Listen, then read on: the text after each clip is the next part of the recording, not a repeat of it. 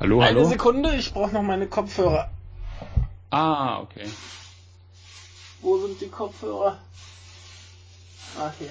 Yeah. Ach, du Schande. Hallo. Halli, hallo.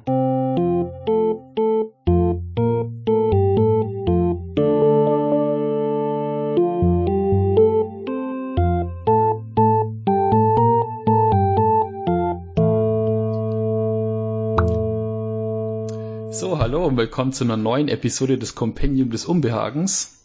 Diesmal nicht in Kooperation mit dem Altstadtkino, weil ich davon ausgehe, dass das nicht so in das Thema vom Altstadtkino reinpasst. Und zwar ähm, habe ich jetzt natürlich an meiner Seite Michael wie immer. Guten Abend. Genau, und Liebe Menschen. ähm, es war ja, ich, ich bin ja schon länger auf dich mal zugekommen und meinte hier, lass uns mal eine Episode über Fotografie machen. Ja, und da ich im Moment äh, relativ viel fotografiere, passt mir das natürlich Ja. gut ins Konzept. Das ist schön. ja, ne? Genau.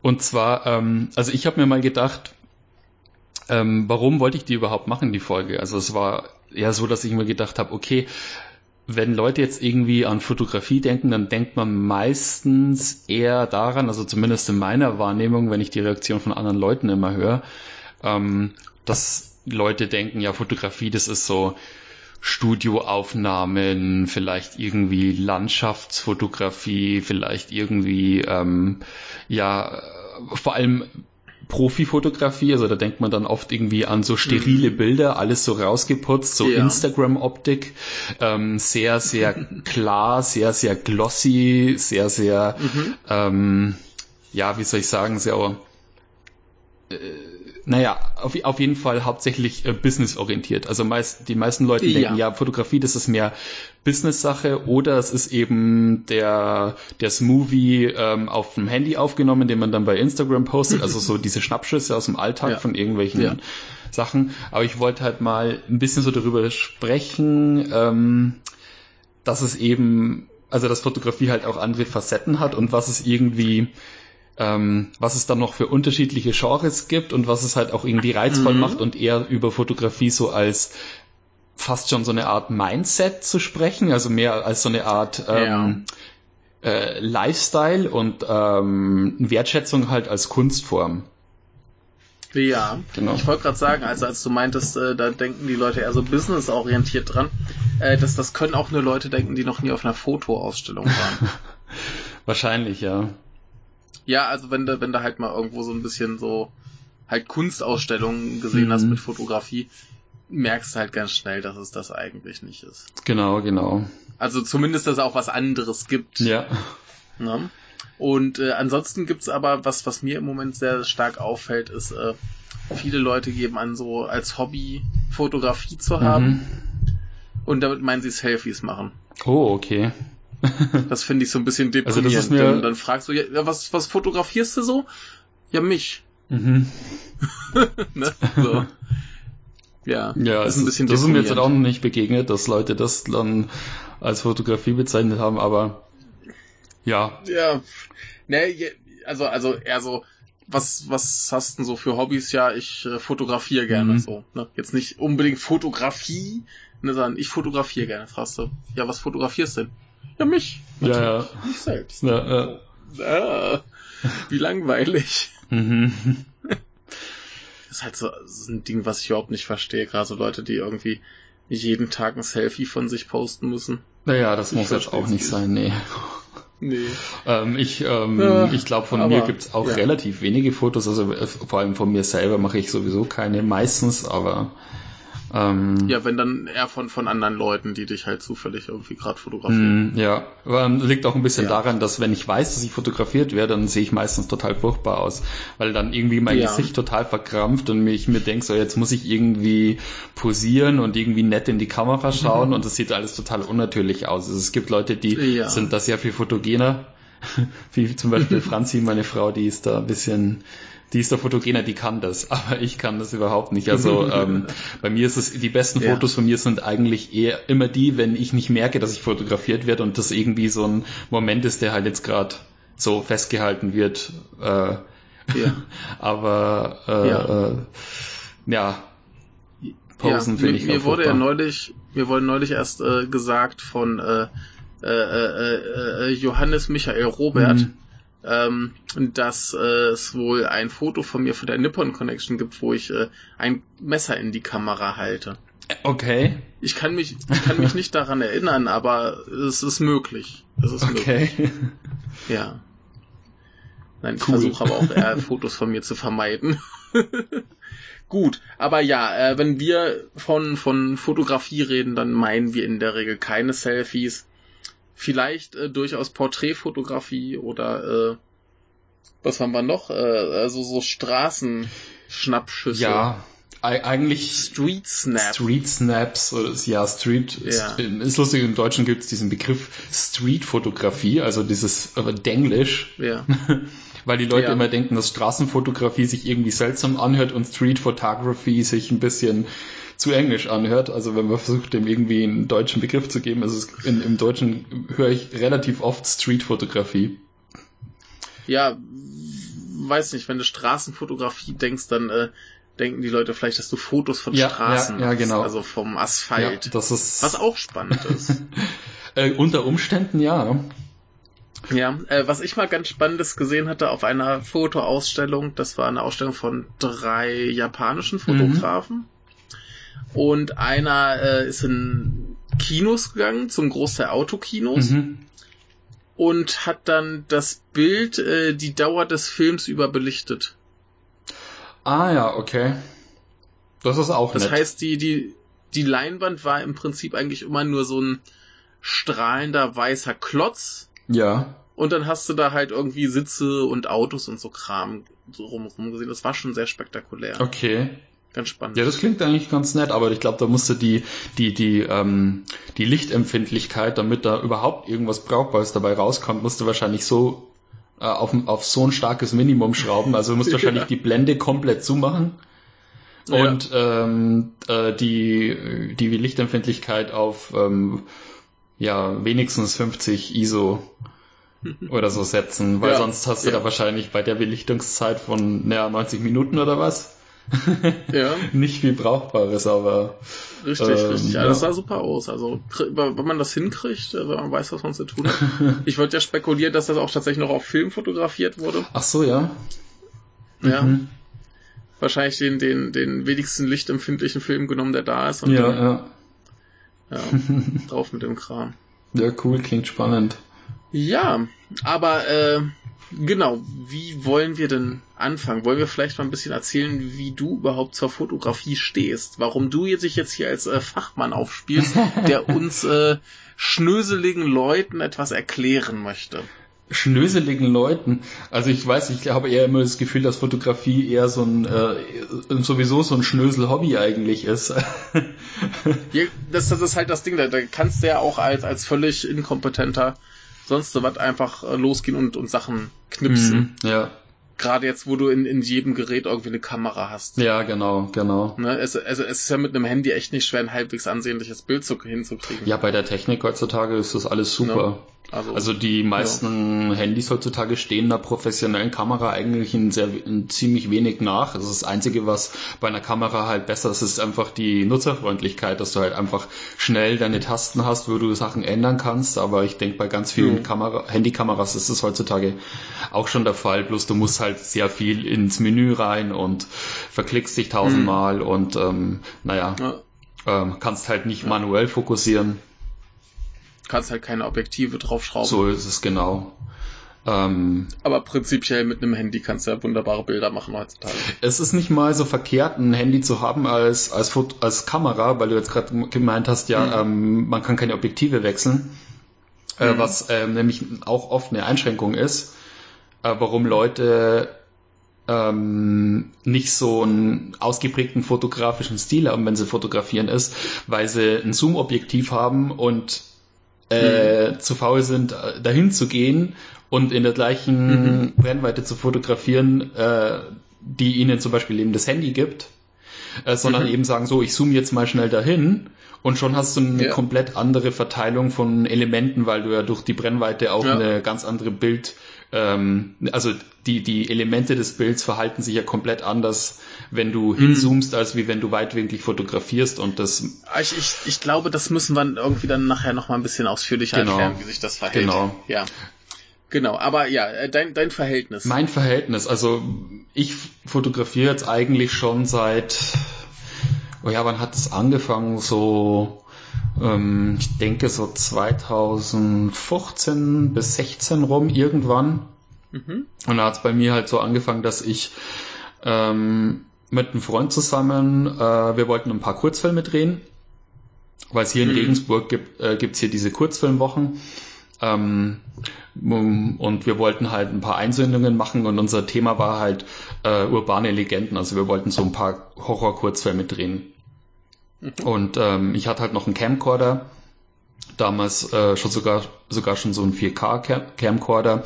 Aber es war halt so, dass äh, der halt nicht so lichtempfindlich war, weil der Sensor halt in so einem Camcorder relativ klein ist. Und ich Ja, vor allem kriegst du ja mit den meisten Camcordern auch nicht so ein schönes äh, filmisches Bild. Ist ja meistens mehr so tiefenscharf. Mm, äh, d- bei dem war es allerdings schon der Fall, weil da konntest du sogar einen Fokus Oh. manuell setzen und die Blende und so weiter. Cool.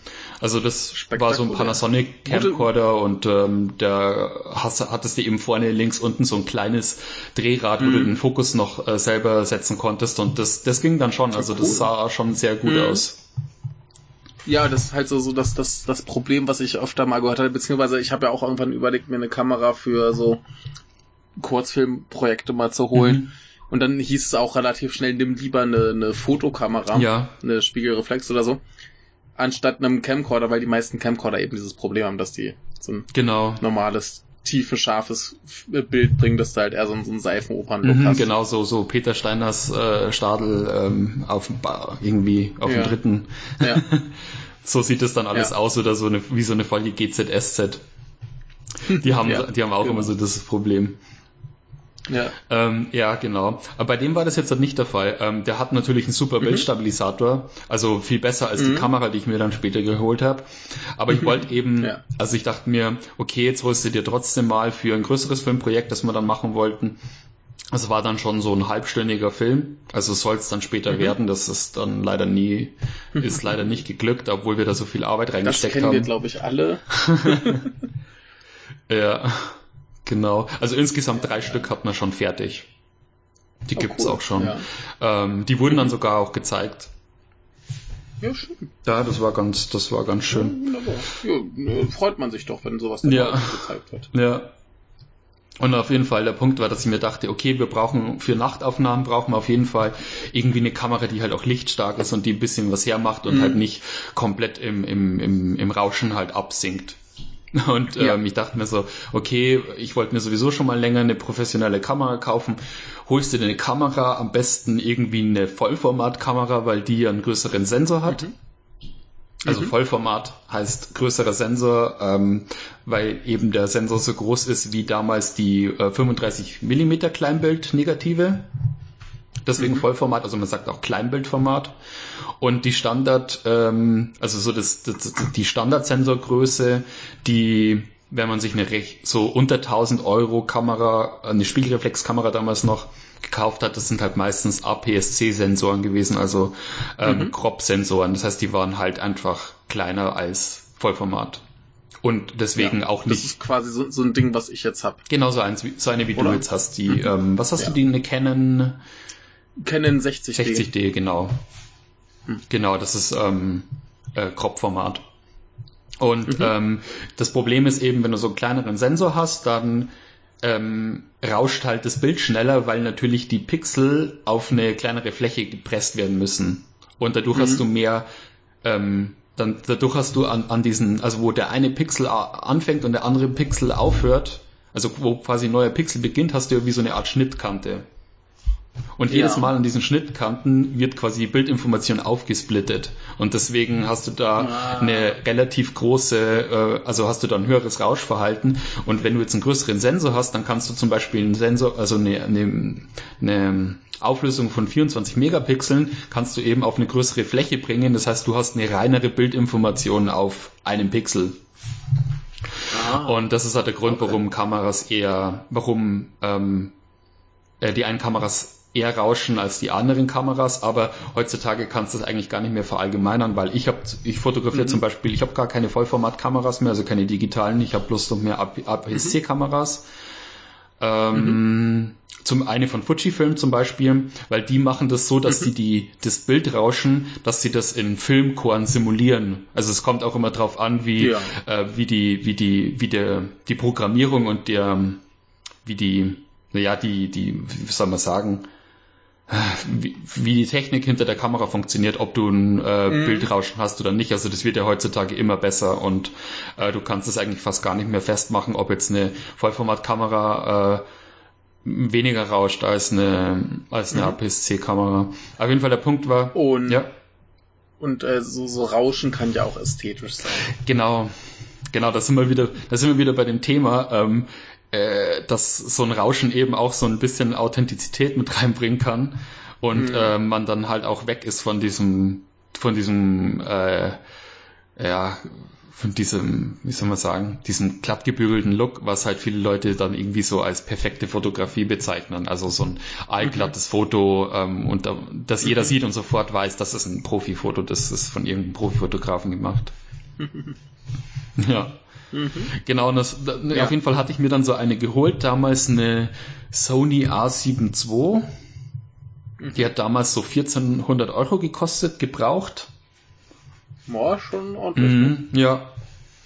Es war schon eine Stange Geld damals, also äh, und äh, ja, für, zum Filmen hat's eben getaugt, aber ich war mir halt auch gleichzeitig darüber bewusst, okay, wenn ich mir so eine Kamera kaufe, dann will ich mir die auch kaufen, nicht nur zum, für die Filmprojekte zu benutzen, sondern halt auch mhm. einfach mal, um Fotos zu machen. Und, mhm. ähm, und es war so, dass ich, äh, dass ich damals dann äh, teilweise, also in, der, in dem Zuge dessen, wo ich mich informiert habe, ähm, was für eine Kamera ich brauche, habe ich mich halt dann auch viel über die Kameras informiert und bin dann auch, halt auch oft auf Foren gestoßen, wo dann Leute ihre Fotos gepostet haben, auf irgendwelche mhm. Videos, wo sie gezeigt haben, wie, ähm, wie gut du mit der und der Kamera fotografieren kannst. Und ich dachte mir so, es ist wirklich total, also es klingt eigentlich echt reizvoll ähm, und ich konnte es, ich konnte es mir eigentlich besser vorstellen, dass ich in Zukunft eben mehr Fotos mache, als dass ich so äh, Kurzfilme machen will, einfach weil das Kurzfilme machen dann auf Dauer recht undankbar war von dem, was du am Schluss rausbekommst für den Aufwand, den du reinsteckst. Ja. Also das ist teilweise schon wirklich, wirklich frustrierend gewesen, ähm, wie abhängig du erstes Mal natürlich von anderen Leuten bist das ist mhm. das Erste, die müssen dann irgendwie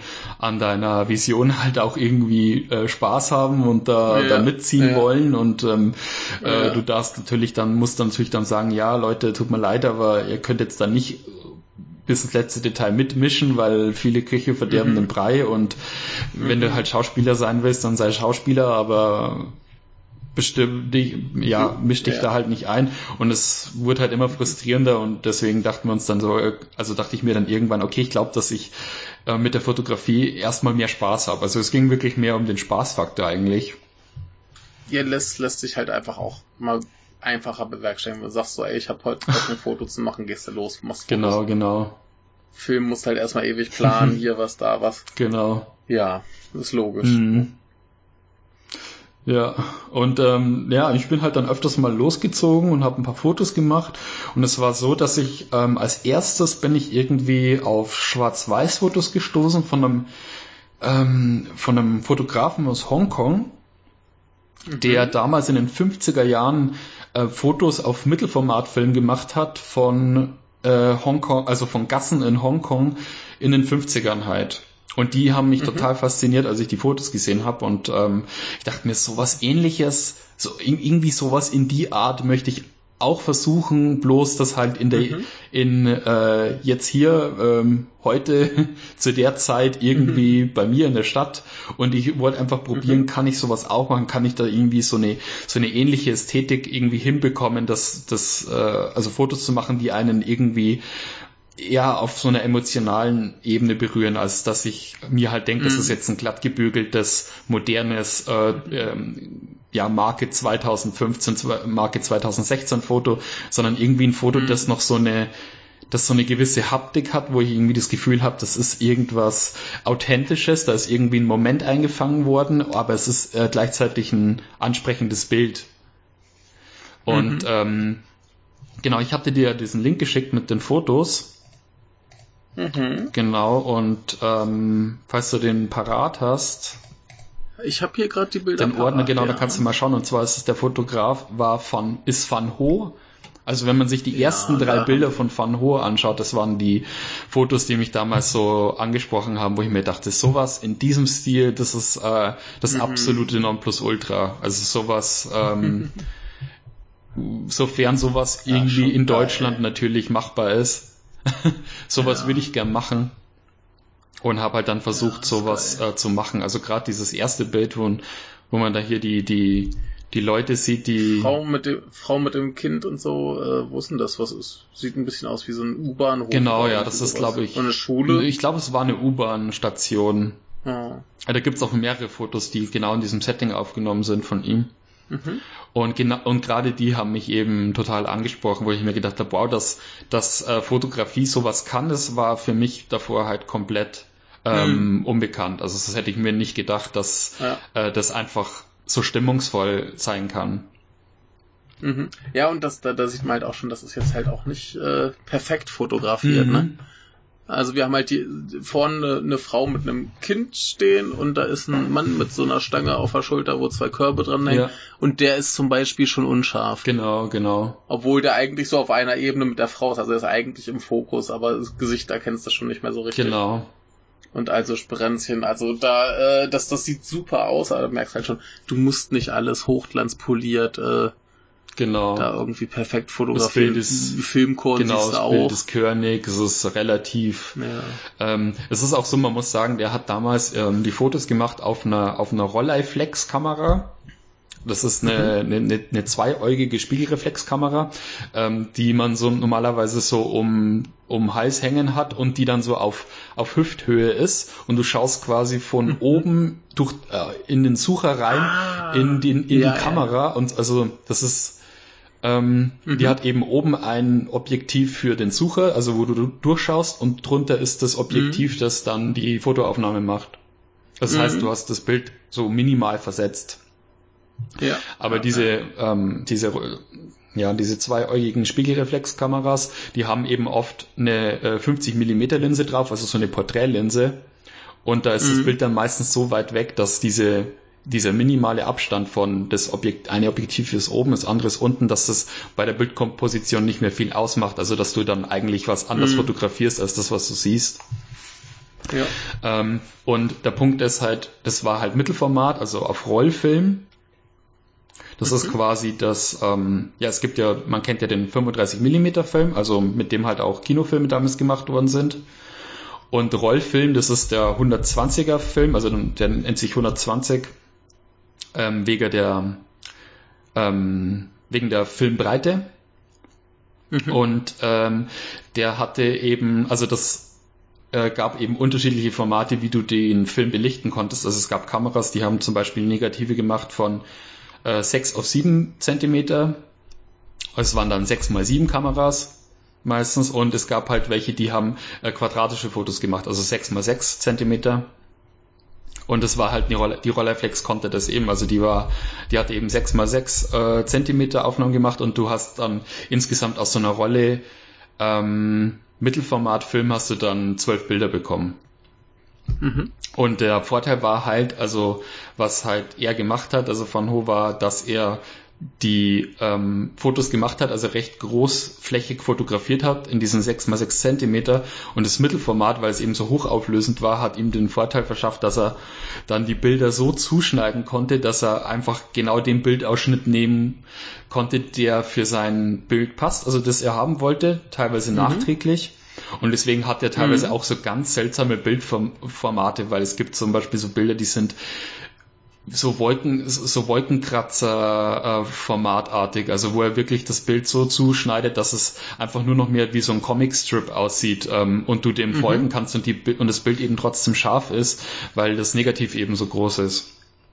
Also ja. das war auch so eine Sache, die ähm, wo das so diesen diese Ästhetik von ihm so ein bisschen ausgemacht hat, was ganz äh, was ganz toll ist, weil es halt auch recht ungewöhnlich ist, weil die meisten bekannteren Fotografen haben halt damals in diesen typisch Standardformaten fotografiert. Also das typische ja. 2x3, also Format 2x3 ist eben das Kleinbild, also 35 Millimeter. Und ähm, dann gibt's halt noch ähm, ja die ganzen Großformate, also so 8 mal 10 Zentimeter, 5 5 mal 7 gibt's noch. Also es gibt eben diese Reihe an klassischen Kompositionsformaten, also ähm, ja, wie sagt man, Seitenverhältnis, genau, vom Seitenverhältnis. Mhm.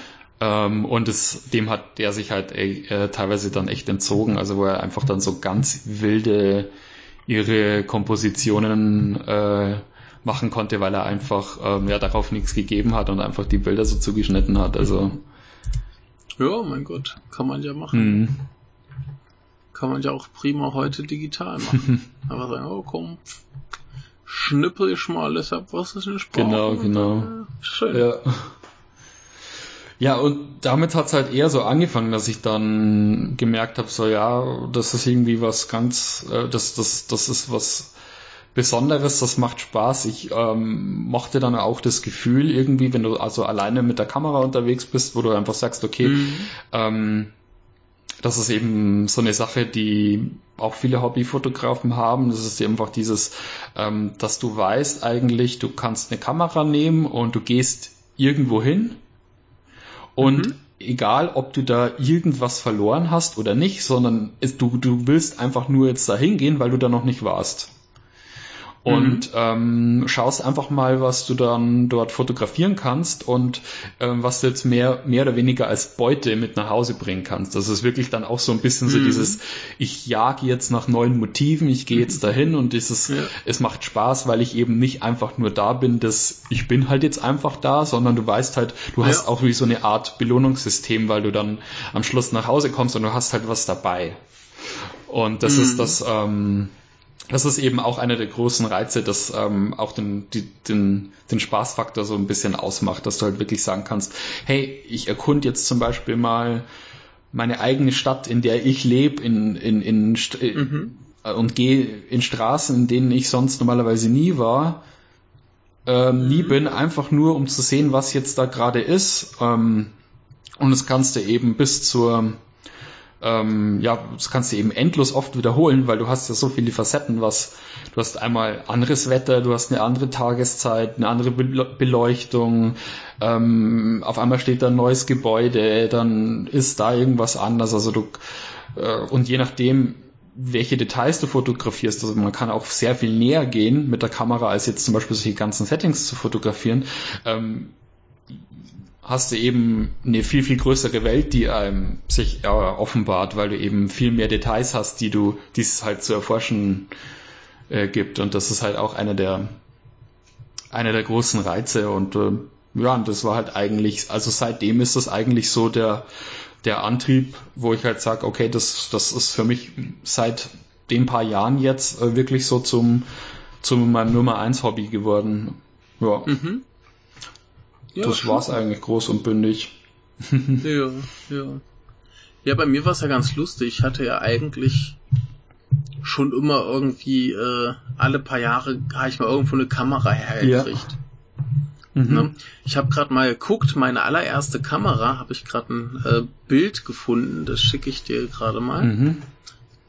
Kannst du ja mal beschreiben, was du da siehst. Ich weiß gar nicht, ob du die kennst. Hm, Moment. Also gerade habe ich noch nichts bekommen.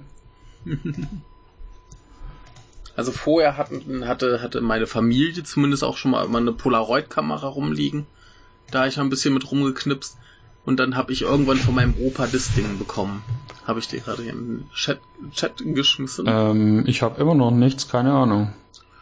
du Vielleicht hast nichts. braucht es noch Du ein hast bisschen. nichts. Das ist ja kurios. Vielleicht ist hier mal Äh. mein WLAN wieder total träge, weil es nämlich schon seit, naja, ich, also ich bin froh, dass die Verbindung stabil bleibt, aber kann sein, dass ich zwischendrin Ja. mal wieder weg bin. Ja, naja, äh, genau, dann äh, erzähl ich erst mal ein bisschen weiter. Hatte ich die halt äh, so, so ein paar Jahre ich ein bisschen mit Mhm. rumgeknipst, so, so Kleinkram halt. Ähm, Was ist das für eine Kamera? Da. Bevor ich es jetzt schon bekomme.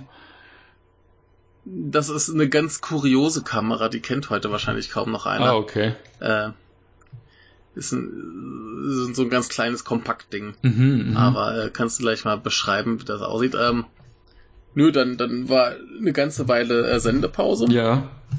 Dann habe ich mir irgendwann für meinen ersten Japan-Urlaub so eine äh, digitale äh, Brückenkamera, sagt man. Ja, genau, Äh, genau, so mit Also fixem so ein- Objektiv. Genau, mit fixen Objektiv, aber da halt schon so ein bisschen mit Zoom und ein paar mehr Einstellmöglichkeiten und so Mhm. Ja. Hatte die, Äh, die war ganz hatte cool. die auch so ein, so, Ja? so ein, dieses typisch bauchige Design wie damals diese ganzen Bridge-Kameras, die hatten alle so, die haben immer ausgesehen wie aus einem Guss und waren total abgerundet. ja, ja, ja, ja, ja. Genau. ja. Ähm, die, die, die war ganz nett, Mhm. ne? aber äh, dann habe ich mir irgendwann mal auf Ebay billig äh, eine ne alte analoge ähm, Minolta Spiegelreflex Ja. geholt. Nur mal irgendwie, war, war so ein Ding aus den 80er Jahren, der hat irgendwie 30 Euro gekostet.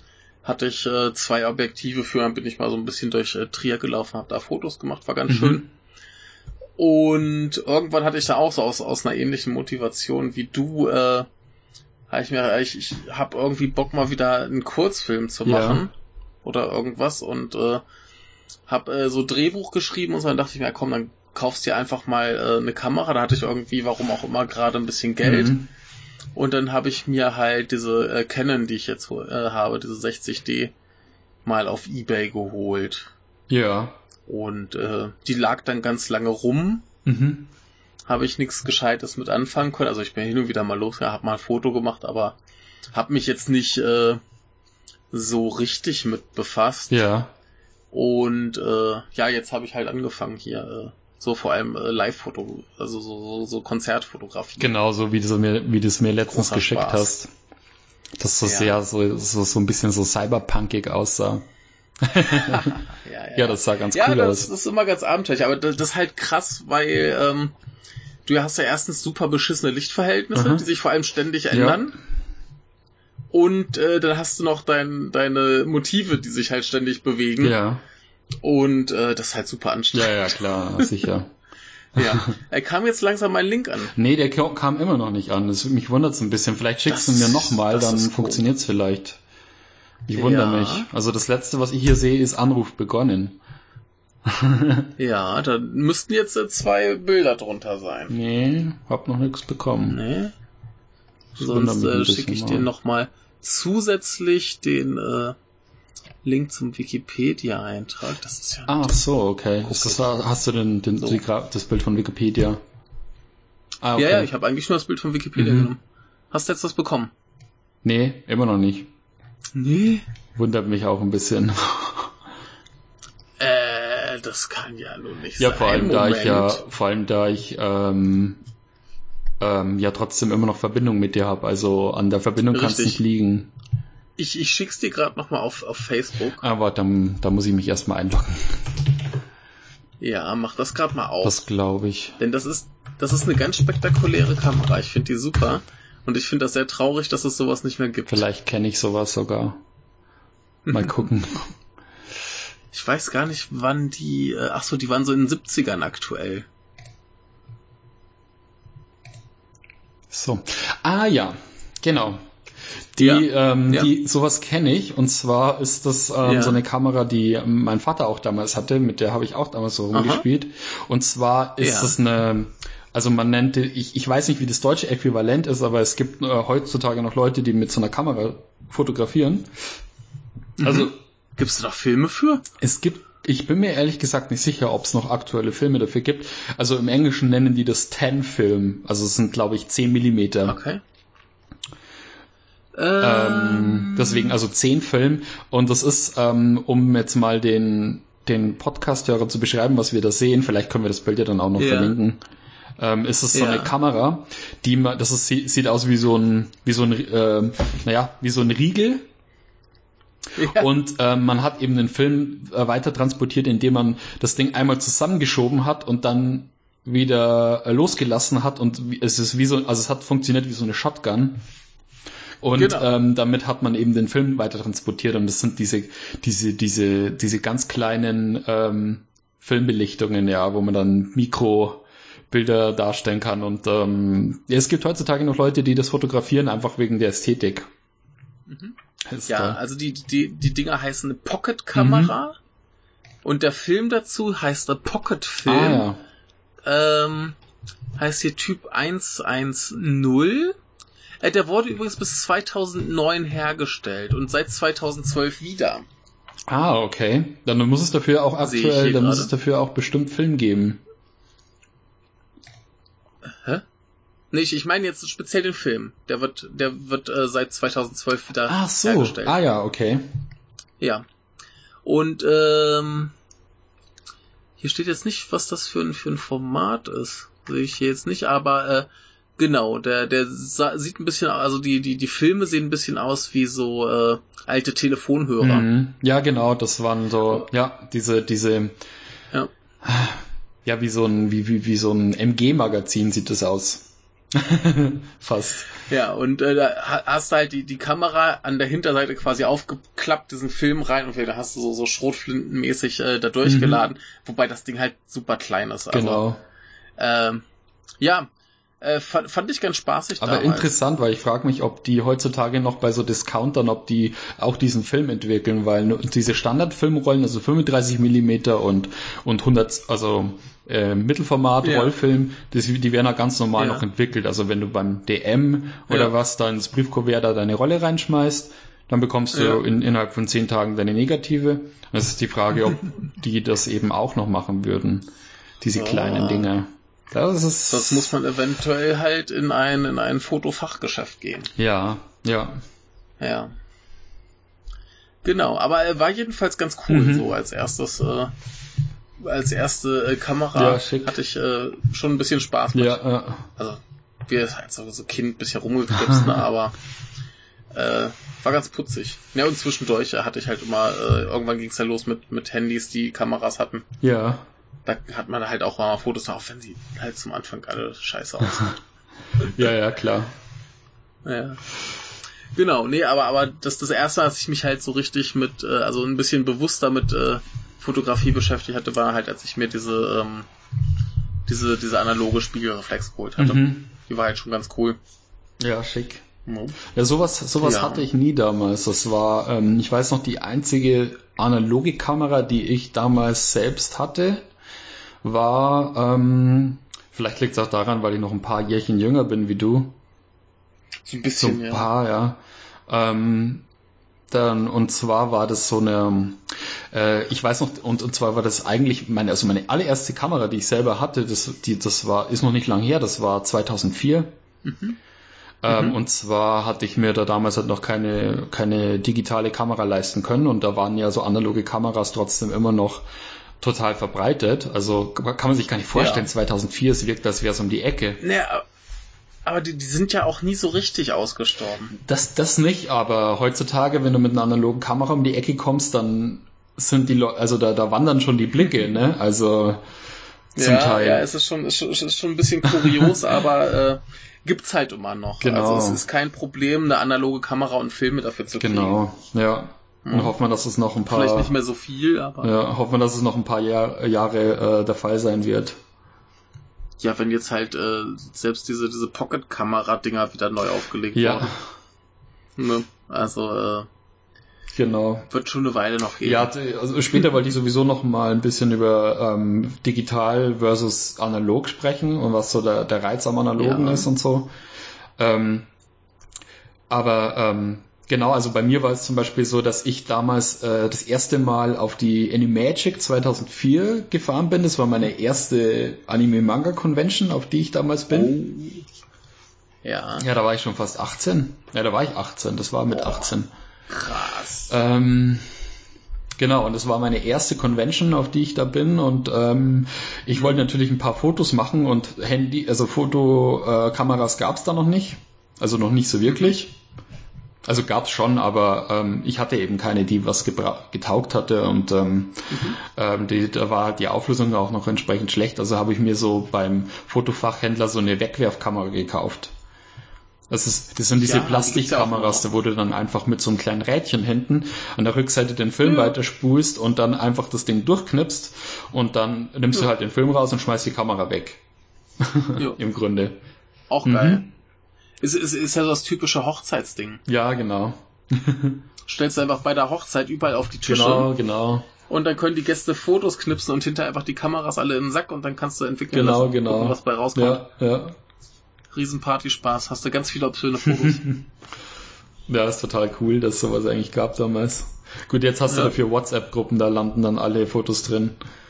ja, ja. Aber ähm, genau, und ähm, es ist ganz, es ist total kurios, weil ich letztens erst mit einem Freund von mir mal wieder diese alten Fotos angeschaut habe von der Animagic 2004 und die hatte ich dann halt damals auch noch ähm, mit einem Flachbettscanner eingescannt und das war noch vor der Ja. Zeit, als, als ich Photoshop hatte oder wusste damit umzugehen. Das heißt, ähm, die hatten halt noch diese ganzen Staubkörner drauf vom Scannen und haben dieses, dieses Ja. ausgeblichene und es ist der Wahnsinn, wenn du dir Fotos Ja. anschaust von 2004 und du denkst dir, es ist überhaupt, es ist nicht lang her und die Fotos sehen so antiquiert aus und so, so alt, Mhm. aber die haben auch, die haben eben auch diese, diese, äh, so eine, so eine authentische, so was Authentisches, also, ich habe letztens Mhm. erst mit einem Freund von mir drüber gesprochen, äh, dass, ähm, dass es heutzutage jetzt in, Zeiten von Instagram und Facebook und so weiter und vor allem in der Zeit von den von digitalen äh, also von Handyfotografie, wo jeder halt sein Smartphone hat und äh, ein Foto damit machen kann, dass es keine authentischen Fotos mehr gibt. Also, also nicht, ja. nicht mehr so wirklich.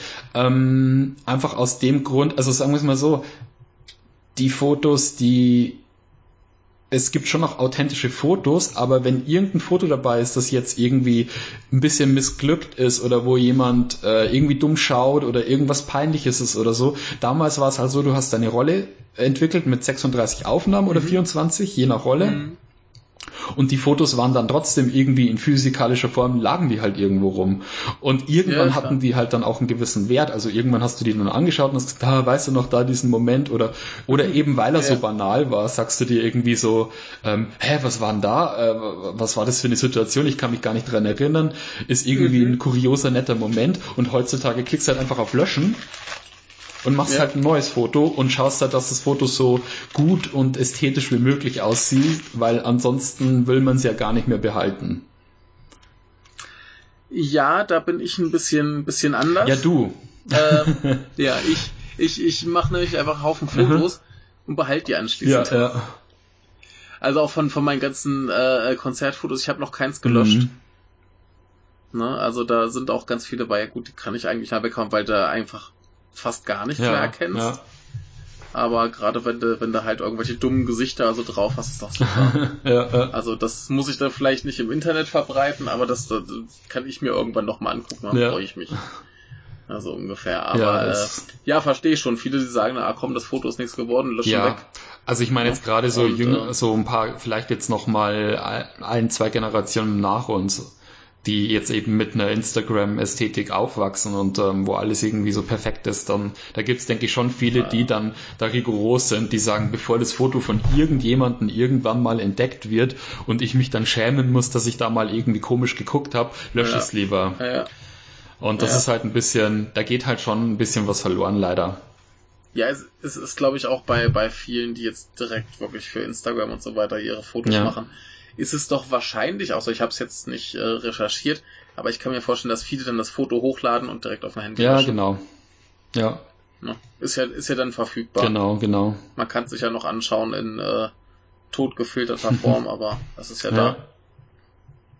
Ja, aber das ist so, Ja, also das ist eben auch ein Grund, warum viele Leute, die heute, also viele Hobbyfotografen halt heutzutage auch wieder sagen, äh, sie steigen auf Film um. Einfach weil es ein mhm. äh, Stück mehr Authentizität ist, da lässt sich immer drüber, äh, drüber streiten, inwiefern kann man aus dem aus der digitalen Fotografie nicht auch sowas ähnliches machen, also einfach mit einem gewissen Verhalten an die Sache rangehen, so dass es den mhm. Stellenwert hat, wie wenn man mit Film fotografiert. Ähm, ja. Also da gibt's eh, seit Jahren gibt's da endlose Diskussionen drüber. Ähm, ja, also ja. Ich, ich, ich denke, dass da, kann man dem zumindest nahe kommen. Dass man sich zum Beispiel die Fotos nicht direkt anschaut, wenn man sie gemacht hat. Zum Beispiel, ja. Genau, oder es geht ja auch, ähm, es gibt eben auch so Sachen, also ja, vielleicht kann, kann man da jetzt eigentlich auch schon ganz gut drauf eingehen, also wenn wir schon eh schon dabei sind, ähm, mit ähm, digital ähm, gegen analog, weil eben viele sagen, ähm, erstens mal genau das, was du eben auch gerade schon gemeint hast, ähm, man sieht die Fotos nicht sofort, also man braucht eine Zeit lang, äh, bis die Fotos entwickelt sind, dann ähm, mhm dann hat man sie erstmal in physikalischer Form. Also sie lassen sich auch nicht so leicht löschen, außer man schmeißt sie direkt weg. Und äh, das macht man dann meistens doch nicht, weil man hat ja schließlich dafür gezahlt. Erstens mhm. mal für den Film, dann für die Entwicklung und dann auch nochmal für die Abzüge separat. Mhm. Und wenn man dann Abzüge macht. Wenn man dann Abzüge macht, genau. Also ich, ich kenne auch Leute, die haben zum Beispiel äh, grundsätzlich schwarz-weiß fotografiert, mhm. äh, weil man da bequem den Film selber entwickeln mhm, kann. Genau und haben dann quasi das Negativ eingescannt. Genau, ja. Das ist auch so. Das hilft ja auch, dann hast du, hast du die Bilder anschließend digital, mhm. wenn dir das hinreicht, ja. ne? Oder du kannst ja anschließend auch noch irgendwie äh, ausdrucken oder irgendwas, wenn du halt Abzüge von willst. Genau. Aber die äh, wollten es, also die wollten es dann primär digital haben, haben wir die Negative eingescannt, die Farben eben entsprechend umgestellt. Mhm. Und dann äh, ist es auch schön. Genau, ja. Das ist, ähm, also ich mache das auch mittlerweile so. Ich habe auch einen extra Negativscanner für mit 35 Millimeter, mhm. weil ähm, bei Mittelformat ähm, geht das noch ganz gut. Also Mittelformat kann man mit einem, so einem äh, guten Flachbettscanner ähm, sehr, sehr scharf einscannen. Also das hat dann wirklich mhm. sehr, sehr gute Qualität, dass man sich das Ding auf jeden Fall irgendwie in A2 oder sowas ausdrucken kann. Mhm. Ähm, aber mit 35 Millimeter wird's schon, da wird schon kritisch. Also da braucht man schon echt einen speziellen Scanner, der dann nur auf 35 Millimeter spezialisiert ist. Mhm. Und ich habe mir mal so einen Scanner geholt und bin echt total zufrieden damit. Ähm, der, der macht halt auch dann, also je nach DPI, wie hoch man die einstellt, kriegt man dann schon so ein so ein, so, so ein 6000 mal 4000 Pixel Scan von so einem äh, mhm. von von einem Negativ und ähm, mit der entsprechenden Software wird es dann auch sofort gleich ins Positiv umgewandelt und du hast halt noch eine Farbinterpretation. Aber weil mhm. du jetzt gerade gemeint hast, du kennst Leute, die äh, das eben machen mit Schwarz-Weiß und dann selber einscannen. Das ja. ist bei Schwarz-Weiß-Film geht es noch ganz gut, also dass du dir nur den nur die Negative entwickeln lässt und oder, oder selber entwickelst und die dann einscannst, mhm. weil du halt genau weißt, mhm. okay, du hast Schwarz und Weiß und Graustufen dazwischen mhm. und das, der Rest genau. ist quasi nur eine Frage von Kontrast und äh, Tonwert, wie, äh, wie viel Grauanteile du da drin hast oder wie viel Schwarz und reine mhm. Weißanteile. Das geht noch relativ gut, aber bei Farbfotografie wird's ein bisschen schwierig. Also was ich zum Beispiel immer mache, ist, ich lasse meine Negative bei DM scannen, äh, entwickeln, also beim mhm. Drogeriemarkt. Ja. Ich habe die jahrelang äh, in einem Fotofachladen hier in Regensburg entwickeln lassen. Und da war das Problem, dass ähm, die das natürlich nicht mehr ähm, hauptsächlich machen. Das heißt, du zahlst dann halt für mhm. so eine Fotoentwicklung zahlst du drei Euro. Ähm, mhm. Und dementsprechend ist die Qualität. Das heißt, das heißt, für drei Euro ja. sagen die, okay, ich gehe jetzt dahinter, ich nehme äh, eine Chemie, die schon bereits seit Monaten abgelaufen ist, weil du müsstest die in einem ja. ganz großen Bottich neu anrühren und diese Chemie anzurühren kostet einen Haufen Geld. Ähm, ja. Und da nochmal eine neue Chemie zu machen, dann heißt, die lassen das mit einer, mit einem alten Entwickler durchlaufen, dann hast du teilweise Farbverfälschungen, du hast äh, Flecken mhm. drauf mhm. und dann kriegst du das Ding zwar für drei Euro ausgehändigt, aber äh, sieht, sieht, auch so, sieht auch so aus. Mhm. Ja, ähm, das Problem ist halt, du kannst zu so einem Laden nicht hingehen und kannst sagen, hey Leute, ich wäre bereit dafür, ich zahle mehr, aber mach das mal vernünftig, weil die fühlen sich dann mhm. sofort auf den Schlips getreten und sagen, hey, wir machen das nicht mehr hauptsächlich, ja. wir bieten das halt noch an, aber ähm, ja. deswegen ist es die bessere Wahl zu sagen, man geht zu irgendeinem Drogeriehändler, auch wenn sich das eigentlich total nach ja irgendwie amateurhaft irgendwie anmutet.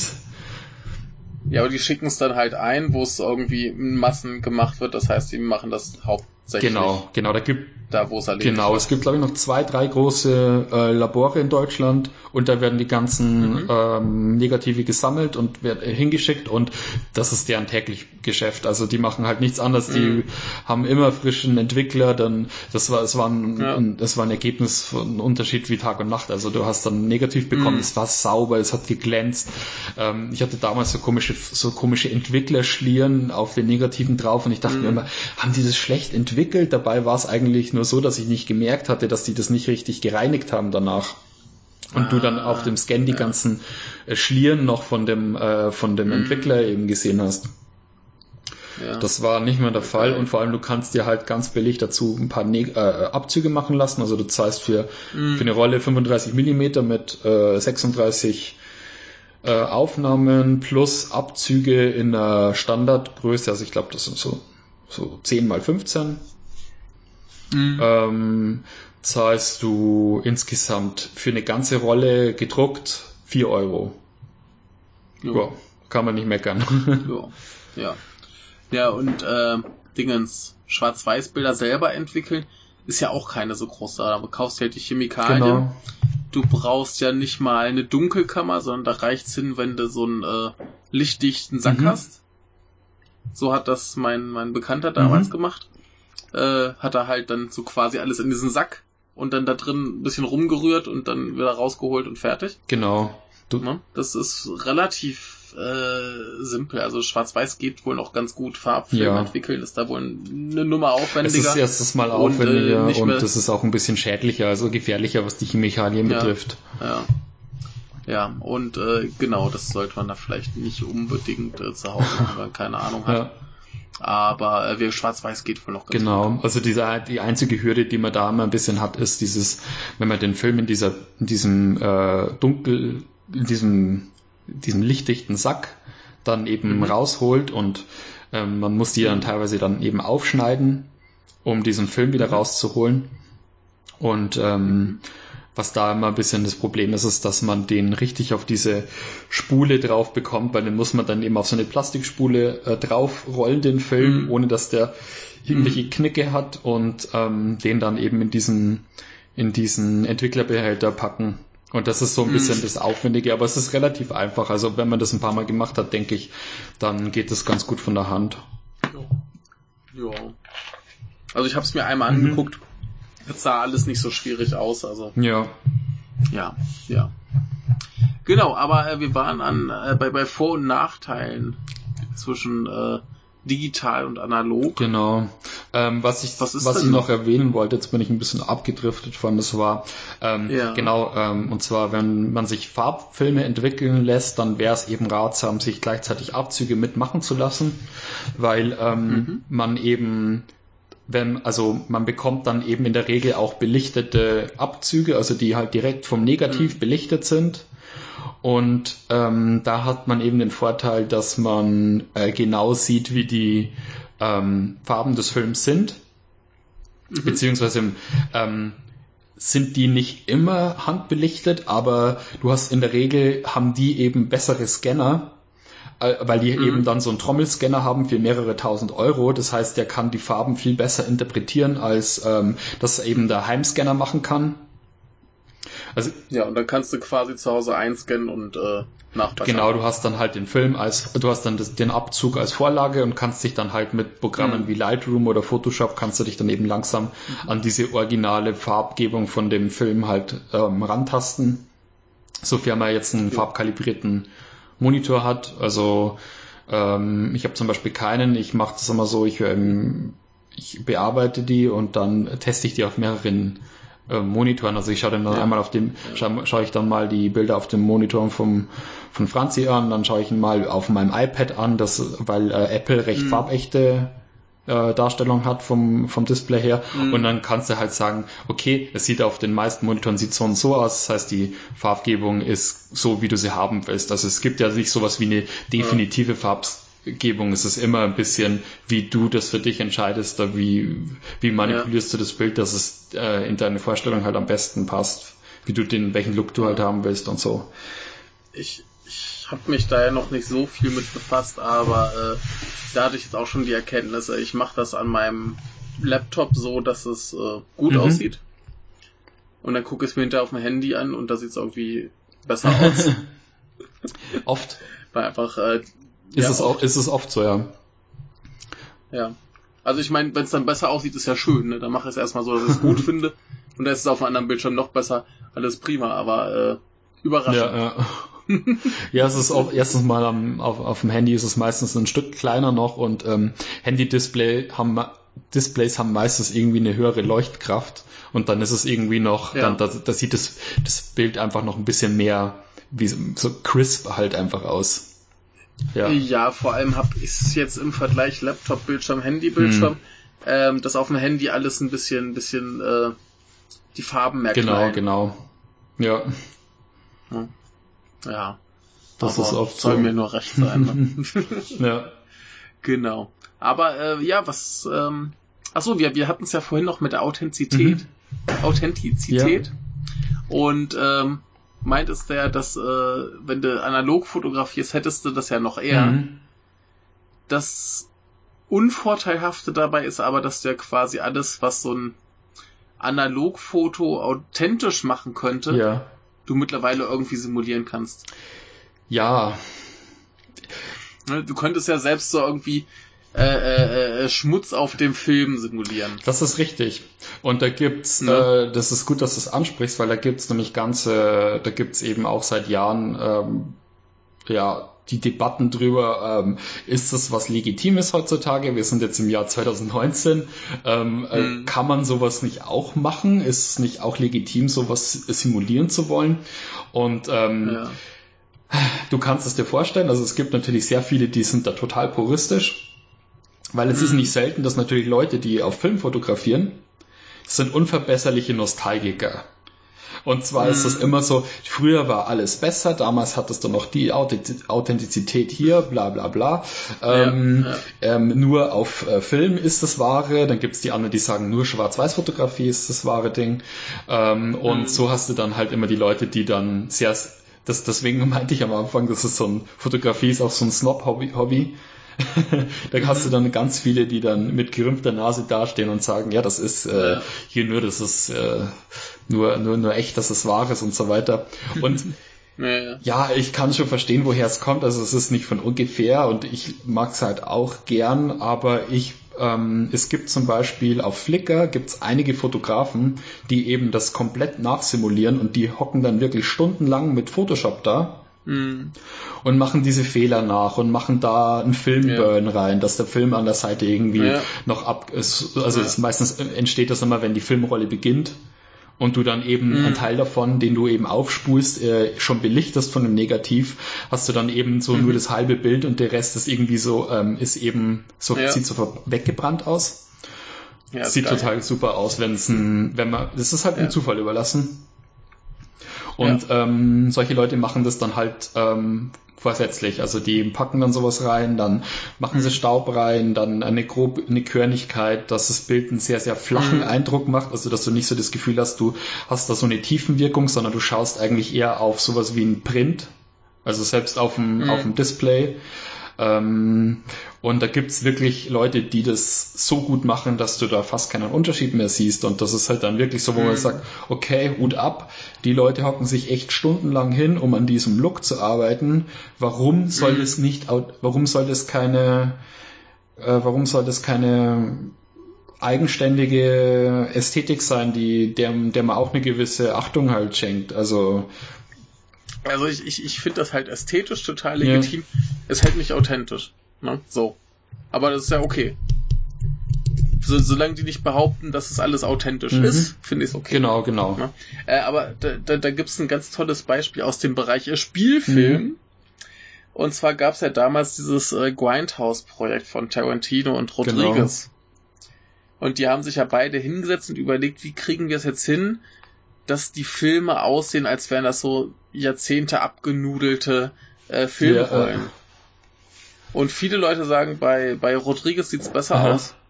Und der hat's aber alles digital gemacht. Und Tarantino hat sich halt hingesetzt, hat, hat, die, hat den Film ja, genommen ja. und irgendwie zerknittert und zerkratzt und so ne, per Hand ja, den Film kaputt gemacht. Ne? Aber ja, wie gesagt, bei Rodriguez sagen viele, sieht's authentischer aus, obwohl es halt alles digital ist. Genau. Und das ist irgendwie ganz, ganz lustig. ne? Ja, das, äh, da ja. gibt's, wie gesagt, da gibt's mehrere Meinungen und ähm, ich finde, ähm, also ich finde gerade das Thema Bildeindruck ist ein ganz spannendes Thema, gerade jetzt hat, eben, wo wir viel mhm. digitalisiert haben, ähm, weil einfach Bildeindruck das einfach das A und O ist. Also wenn du das Gefühl hast, du siehst irgendwas, das dich irgendwie berührt auf eine gewisse Weise, sei es, weil es eben analog mhm. ist und du es mit einer gewissen Authentizität verbindest, ähm, oder das heißt sonst irgendwie, ähm, wie Bilder einfach wirken. Also nicht mal, nicht mal mhm. das, was das Bild zeigt, sondern ähm, mhm. einfach wie, was du für ein Gefühl hast, einfach nur, weil du da, weil du in der Ästhetik von dem Bild irgendwie bestimmte Haptik ähm, mhm. Äh, siehst oder so. Oder, oder vor allem, wie das halt auch korrespondiert ja. mit dem Gezeigten. Also, dass du halt wirklich äh, sagst, oh, das ja. passt einfach äh, super zu diesem ja, Motiv dazu. Und ähm, ja das ist, ähm, ja, das ist eben, äh, da gibt's eben auch Leute zum Beispiel heutzutage, die auch noch analog fotografieren. Also ich schaue da einige Leute auf YouTube, die, also meistens hocken die irgendwo in den USA und äh, die fotografieren halt auch noch auf Film, teilweise sogar noch so mit so alten Großformatkameras. Also mit so alten mhm. Beigenkameras auf Holz und äh, auf diesen Holzstativ und so weiter. Ähm, und ähm, die sind da zum Beispiel total penibel. Das heißt, die hocken sich da stundenlang hin mhm. und fotografieren dann analog, aber hocken sich danach hin ja. Und versuchen dieses Foto, wenn sie das digitalisieren, so sauber wie möglich zu bekommen. Also bis ins kleinste Detail, dass ähm, die Farbgebung passt, dass jeder, jeder ja. Staubkorn weg ist, dass jede, mhm. äh, dass ähm, der Kontrast perfekt ist. Also, und das, weil eben viele Leute sagen, also unter anderem eben auch diese Leute ähm, davon, also der Überzeugung sind, dass eben äh, Film, also Filmlook nicht dadurch besticht, dass er eben unperfekt aussieht und du viel mhm. Staub hast und eine große Körnung, die halt einem sofort ins Gesicht schreit, so hier, schaut mich an, ich bin mhm. an, ich bin noch analog, mhm. sondern einfach wirklich nur das, was dir der Film halt rein hergibt. Also die Farbgebung, die okay. Körnung ja. und so weiter. Die, die, die, die, die, die alten Optiken von analogen Kameras, die haben ja, ja. auch andere Objektive noch, andere ja. Linsenverhältnisse und so weiter. Ich meine, das, das, das macht natürlich einen riesen Unterschied, aber wenn ich das da alles halt äh, digital, also das, das andere, so jetzt das Korn und den Staub und alles, das dann nachträglich äh, wegdigitalisiere, dann ist das ja auch irgendwie nicht so richtig Sinn der Sache, oder? Mm, nee, nicht. also das Korn nicht. Es geht schon darum, den natürlichen Korn des Films halt beizubehalten, mhm. aber eben okay. alle Sachen, also alle negativen ähm, also alle negativen Phänomene, die auftreten, wenn du den Film entwickeln lässt. Also sprich, ähm, ja. du hast einen Kratzer ah. bei der Entwicklung, der aus Versehen negativ ist. Mm. Du hast ähm, mm. beim Scannen hast du hier noch den Staub drauf und oder oder oder mm da mhm, die, mhm. die eine, eine, Farbverschiebung oder sowas dadurch, dass der Scanner ah, okay. das anders ähm, interpretiert. Also ja. wirklich einfach das Ziel zu haben, dass du am Schluss auf das puristischste Ergebnis kommst, das es gibt. Ah, okay, okay, genau. so, ja, ja, okay, verstehe. Genau genau. verstehe. Also einfach weniger von dieser ähm, Amateur, ähm, fünf, also äh, Wegwerfkamera-Ästhetik wegzukommen. Ja, ja, genau. Ja, ja. Das, äh, darum, ah. da geht es den Leuten eher darum. Hm. Und ich finde das, finde das eben ganz interessant, wie man das, wie man das wahrnimmt, weil da streiten sich eben, da scheiden sich die Geister. ja, das, das Ding ist halt, dass alle irgendwie recht ja, haben. Ja, genau es gibt halt nicht die eine richtige Fotografie, sondern das kannst du machen, wie du willst und solange am Ende das Bild gut aussieht und dir irgendwas gibt, dann liegst du wahrscheinlich nicht so ganz falsch mit. Genau, genau. Aber ja, da kommt man eben, da stößt man eben ähm, öfters auf auf diese snobbische Haltung von den Leuten. Ja. Die, ja, es, es, es, will ja jeder mhm. recht haben. Das ist ja auch das Ding, wenn du dich da Stunden und Stunden hinsetzt, ja. Irgendwie äh, deinen Stil zu perfektionieren. Ja. Da willst du ja auch irgendwie recht mhm. haben. Wobei man halt dann auch sagen könnte, ey, das ist jetzt mein Ding, das mache ich so gut es geht. Ja. Und wenn irgendwer was anders macht, dann ist das auch ja. okay. Ne? Ich finde es eben, Aber, ich finde es auch eben ja. ein bisschen schade, weil ich mir denke, diese Leute, also diese, die Leute, die halt eben auch analog fotografieren und diesen gewissen mhm. Look eben haben wollen bei ihrer Fotografie, sind halt auch oft so, dass sie, ähm, das waren oft sehr konservativ reagieren auf Sachen und ich mir denke, mhm. dass Leute, das ist eine Ästhetik, die war schon da und die ist schön und ähm, also ja. ich mag ich mag das ja selber, also ich wenn ich analog mhm. fotografiere, äh, schätze ich diesen Look auch und ich mag genau das mhm. daran. Aber ich sag, mhm. wenn da jemand ist, der sagt, hey, wir haben 2019, wir stecken nicht in den 50er Jahren fest, weil ähm, äh, wir können, wir, man kann mit Film oder auch mit digitaler Fotografie eben was Neues machen. Wir haben jetzt viel mehr Te Möglichkeiten und äh, viel ähm, also uns steht viel mehr Technik zur Verfügung, wie wir irgendwas da mhm. äh, präsentieren können. Ähm, warum das nicht ausprobieren? Und ähm, zum Beispiel so jemand wie da, ähm, ich habe ja schon mal über Moriyama Daido gesprochen, also der japanische Fotograf, der eben hauptsächlich mit so einer Kompaktkamera fotografiert und alles in schwarz-weiß, das ist ja grobkörnig. Mhm. Und zum Beispiel der war eben damals auch so, dass der für seine Zeit total, ähm, also der ist ja auch einer dieser großen Avantgarde Fotografen, der eben hinge mhm. sich hingestellt hat und gesagt hat, ähm, ich, ich mache das jetzt zum Konzept, dass alle Fotos, die ich eigentlich nicht nehmen würde von dieser Filmrolle, die ich gerade geschossen habe, dass ich die nimm und versuche denen eine gewisse Wertschätzung zu geben, weil das eben, weil dadurch, dass sie eben nicht perfekt, perfekt sind, ähm, wirken mhm. sie authentisch und das ist dadurch äh, entsteht eine persönlichere Bindung vom Betrachter zu der zu dem Foto, weil der Betrachter eben merkt, hey, das ist irgendwas, das ist irgendwas ganz Persönliches, was diese Person jetzt fotografiert hat und eigentlich nichts, das du irgendwie ausstellst. Und äh, das hat er ja als Konzept genommen zu sagen, ja okay, er, er nimmt jetzt einfach, egal welche Form, wie er Fotos darstellen kann, das macht er einfach. Mhm. Und da, da gab's ja dann, gibt's ja dann auch in, in einer Dokumentation über ihn gab's dann so Szenen, wo er von einem Freund irgendwie so einen Camcorder in die Hand gedrückt bekommt. Und er ist total mhm. fasziniert davon, dass man mit dem Camcorder auch so Snapshots machen kann. Und er will eigentlich nichts anderes machen, als mit dem Camcorder rumzulaufen und Snapshots zu mhm. machen von mhm. Sachen, um das als Fotos zu benutzen. ist doch ja. total spannend. Damit ja. hat Genau, ja, und damit hat er eine ganze neue Welle an, eine ganz neue Welle an äh, Fotografen hervorgebracht. Also super. Mhm. ja, ist, ist ja auch einfach nur die Sache so, man, man kann ja ein Konzept haben, man kann ja Limitierung haben, wie man mhm. möchte. Aber man kann ja auch gucken, ja die Limitierung eben auf ein neues System quasi übertragen genau, kann. Genau, genau. Ja. Gut, ich meine, wenn jetzt einer sagt, ich, ich fotografiere pauschal nur analog, ja. dann bitteschön. Ist ja okay.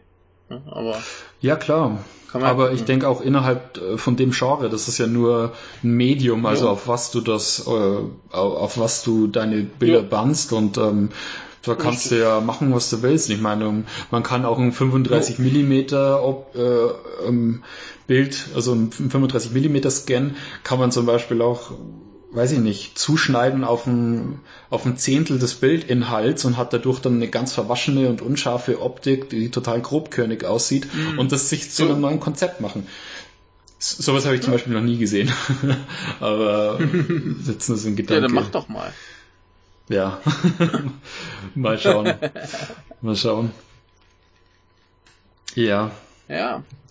Ähm, Genau, also äh, sind wir uns einig, analog, digital ist eigentlich scheißegal, was du machst, Hauptsache du hast Spaß dran. Genau, genau. Man kann vielleicht nochmal ähm, einfach nur als als Tipp, wenn jetzt jemand sagt, hey, ich höre euch, ja. ich höre jetzt euren Podcast, ich hätte einfach mal ja. Lust, äh, mal das mal auszuprobieren, mal wieder eine Rolle Film in die Hand zu nehmen, mal eine durchzuknipsen mhm. und zu schauen, was kommt dabei raus. Äh, ist es vielleicht irgendwie, mhm. ist, spricht mich das an? Ist es irgendwie mehr mein Ding als dieses Schnappschussartige mit dem Handy, dieses glattgebügelte? Ähm, mhm. Dann gibt es ein paar Sachen, die man beachten muss wenn man ja. analog fotografiert. Also einmal ist es so, man sagt in der Regel, wenn man einen Film belichtet, also wenn man, wenn man ähm, ein Foto belichten möchte, also das heißt digital oder analog, ähm, im digitalen Bereich ist es so, dass du tendenziell dein Foto eher unterbelichtest, um mehr Bildinformationen äh, dann nachzuhaben, in, mit denen du dann arbeiten kannst in Lightroom oder in Photoshop. Das heißt, mhm. im Zweifel, wenn du dir nicht sicher bist, wie lang belichte ich jetzt meinen Film, ähm, ich, und, und wenn man sich dann auch ein bisschen darin üben will, mal an, also auf manuell zu fotografieren und nicht im, im Programmautomatikmodus, dann äh, mhm. kann man eigentlich sagen, in der Regel lieber unterbelichten als überzubelichten. Und ähm, mhm. äh, bei Filmen ist es eben genau das Gegenteil. Okay. Also man kann ja noch, man kann ja mal sagen, für, zu dem zu den äh, technischen Aspekten. Also es gibt ja diese drei Faktoren. Es gibt ähm, einmal Belichtungszeit, es gibt die Blende und äh, die Filmempfindlichkeit beziehungsweise ISO-Wert in der Digitalkamera. Ja. Und ähm, wenn du jetzt zum Beispiel einen Film hast mit äh, einer ISO 400, das ist halt ein recht filmempfindlich, äh, lichtempfindlicher Film. Ähm, es gibt noch die Stufe 800. 400. Ja, 400 ist recht, ist recht ähm, empfindlich. Es gibt ja, wenn, wenn ich halt, wenn ich halt überlege, wie, wie hoch mein ISO-Wert ist bei meinen äh, Konzertfotos. Äh, ja, ja, ja. Ja, da bin ich nicht bei 6400. ja, das, das siehst du, was die digitalen Kameras heutzutage schon kompensieren können. Weil dafür ja. sieht das Bild ja dann wahrscheinlich trotzdem immer noch relativ rauscharm aus. Ja, ja, da rauscht Ja, ja. Also je nachdem, wie viel Licht dann tatsächlich da ist, aber wenn ein bisschen Licht da ist, dann ist das schon ganz Genau, okay. genau. Also das sind die digitalen Kameras natürlich ähm, sehr, sehr, sehr dankbar. Und ja. ähm, ja, also wenn du so einen 400er Film belichten willst, was ich zum Beispiel immer mache, ist, ähm, ich versuche eben, dass ich aus den dunklen Bereichen von einem Bild, also wenn ich jetzt ein sehr kontrastreiches, mhm. äh, kont kontrastreiches Bild habe, also sagen wir mal, ich fotografiere jetzt irgendwie ein Gebäude, das, ähm, das ähm, vom äh, von der Sonne angestrahlt wird während des Sonnenuntergangs, also wo du schon sehr, sehr harte Schatten mhm. hast hast du meistens mhm. ein sehr kontrastreiches Bild am Schluss. Und mhm. ähm, da ist natürlich jetzt das Problem, was, wie belichte ich jetzt mein Foto? Ähm, was möchte ich jetzt genau herausstellen an diesem Foto? Vielleicht mhm. will ich mir da jetzt mhm. gerade noch keine Gedanken drüber machen. Also belichte ich das Foto so, dass ich dann am Schluss äh, sehr viel Möglichkeiten habe in der Nachbearbeitung. Und bei Film ja. musst du es eben so machen, während du im digitalen Bereich tendenziell unterbelichtest. Man sagt so ein, zwei, also wenn du jetzt ein oder zwei Stops unterbelichtest, also bei, mhm. bei Stops meint man eben Werte, also quasi, ja. ähm, es ist ja so, dass Belichtungszeit, Blende und Filmempfindlichkeit jeweils immer entweder das Doppelte äh, an Belichtung, also an, ja, an Filmbelichtung oder Sensorbelichtung äh, bringt oder die Hälfte. Also man rechnet immer in das einmal das Doppelte und einmal das, äh, die Hälfte davon. Das heißt zum Beispiel, man hat mhm. einen Film, der 400 ISO hat, dann würde man, wenn man ihn ähm, einen Stop überbelichten äh, würde, würde man den Film belichten wie einen 200 äh, ISO-Film, also sprich das, die Hälfte des Wertes.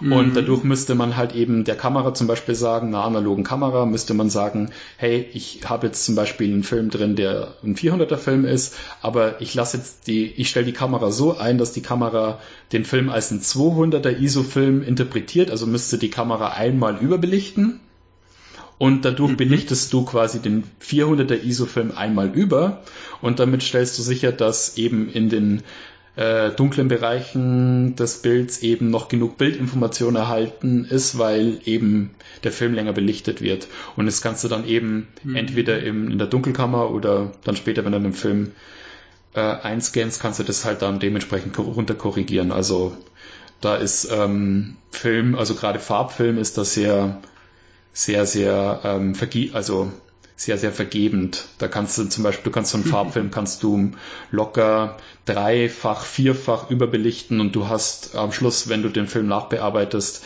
äh, es negativ nachbearbeitest, hast du fast keine, keine sichtbare Verschlechterung des Bilds. Ähm, okay. Im Gegenteil, du hast eigentlich meistens noch mehr Details, äh, mit denen du arbeiten mhm. kannst und die besser sichtbar sind.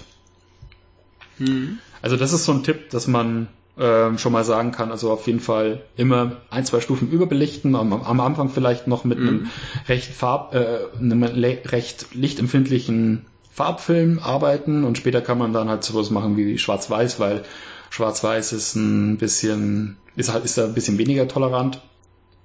Und mhm. ähm, ähm, vielleicht, wenn man dann später, wenn man dann vielleicht auch Dias fotografieren will, dann kann man das dann auch mal später äh, probieren. Also das ist quasi, das sind keine negative, das ist Positivfilm. Das heißt, man mhm. belichtet dann das Neg also es ist dann kein Negativ, sondern man belichtet dann ein Positiv schon, ähm, das dann eben genau diesen der die Farbgebung hat von dem Bild, so wie du es dann später siehst. Ähm, und dann kannst du dir eben Dias daraus rahmen lassen. Und die brauchen eben eine mhm. sehr, sehr genaue Belichtung. Also da musst du eben wirklich schauen, dass du dich an die, an die äh, Belichtung hältst, die auf der Packung steht. Okay.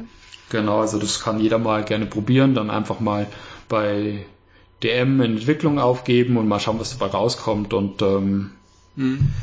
meistens ist man positiv davon überrascht, weil es einfach trotzdem noch ein anderer Look ist. Ja, ja also, also Farbfilm ruhig ordentlich draufknallen. Genau, genau. Mhm. Kann man auf jeden Fall sagen.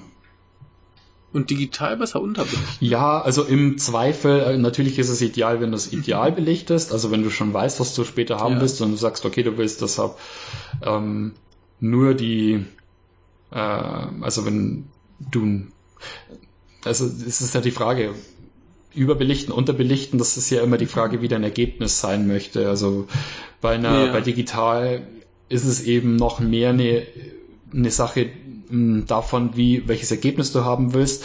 Bei Film ist es eben so, dass man von einer Standardbelichtung spricht, weil man, weil der Film es ja eben mhm. vorgibt. Und so mhm. kannst du halt eben sagen, gut, ähm, ich will jetzt bei einem kontrastreichen Motiv, will ich jetzt nur ähm, diesen einen Lichtspot, also diesen, diesen Bereich, der jetzt gerade von der Sonne angeleuchtet wird, will, möchte ich jetzt herausstellen, dass der Zuschauer eben auf genau diesen Punkt schaut. Deswegen versuche ich eher den Rest unterzubelichten, weil dann das Auge halt eher auf den Punkt wandert, der natürlich gehighlightet ist. Und wenn ich jetzt halt mhm. eher so einen allgemeinen Eindruck haben möchte von dem Setting, also eben das Bild mit allen Details zeigen möchte, dann würde ich halt eher überbelichten oder das Bild zumindest so belichten, dass ähm, eben genug Details vorhanden sind. Also das ist dann natürlich mhm. ihm selber überlassen. Mhm. Ja. Ja. So. Ähm, so. Ja, hast du einen Plan, wie wir fortfahren möchten? Ja, ich dachte mir, vielleicht kann man auch mal über sowas sprechen wie Bildkomposition. Ja, das ist eine gute genau, Idee. Genau, weil ich dachte mir, gut, wenn jetzt jemand sagt, okay, er hat eigentlich mit Fotografie nichts am Hut, wie kann man, wie, wie fängt man da an? Wie kriegt man jetzt erstmal ästhetisch ansprechende Bilder. Also dass man sagt, okay, ein Bild ist einfach per se irgendwie schön anzusehen. Ob das jetzt irgendwie ein qualitativ hochwertiges Foto ist, also ob das jetzt irgendwie ein Foto ist, das uninteressant ist, das ist ja immer, liegt ja meistens immer im Auge des Betrachters. Aber für den Fotografen ist es ja meistens interessant, weil sonst hätte er sich nicht dafür entschieden, das Foto zu machen. mhm. ähm, genau. Aber wenn man da jetzt ein bisschen überfordert ist und sagt, äh, ich weiß nicht, wie halte ich jetzt die Kamera, wie, äh, wie kann man da vor, also wie kann man sich da ein bisschen herantasten. Und da habe ich ja jetzt ein paar Fotos ähm, mal zur Verfügung gestellt.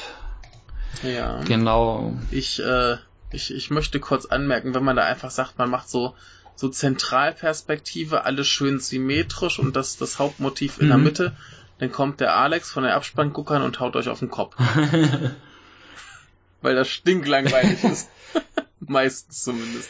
Kann man auch schön machen. Ja, das kommt, ja klar, es, es kommt drauf an. Ja, wenn man, wenn man Wes Anderson ist, dann ist das schön. Oder Stanley Ja, genau. Ja, aber zum Beispiel bei Wes Anderson würde ich jetzt eben, das ist ein guter Punkt, weil zum Beispiel, wenn du das jetzt so sagst, ähm, ich finde auch ein symmetrisches Bild kann eben was haben. Also ich mache das zum Beispiel auch oft. Aussehen, es kommt halt drauf an. Du kannst mhm. halt sagen, okay, die Mitte, die Mitte ist der Dreh- ja. und Angelpunkt, um das sich das Foto quasi so rumgestaltet. Mhm. Aber ich habe genug mhm. äh, interessante Bildinformationen eben um diese, um diesen Mittelpunkt außenrum, dass das Foto halt interessant ist. Und da ähm, bin ich halt zum Beispiel jetzt so ein äh, viele Shots, die eben Kubrick macht, finde ich halt ansprechender als jetzt von einem Wes Anderson, weil ein Wes Anderson Film schaue ich mir mhm. an und es sieht halt einfach alles aus wie aus der Spielzeugkiste. Ja, und ähm, ja. unauthentisch. Und bei einem Stanley Kubrick sehe ich ja. das halt und sehe, ah, da ist irgendwie, da, da fühle ich halt eine gewisse Haptik, da ist irgendwie, ähm, das äh, berührt mich dann trotzdem irgendwie auf der künstlerischen mhm. Ebene. Also ja.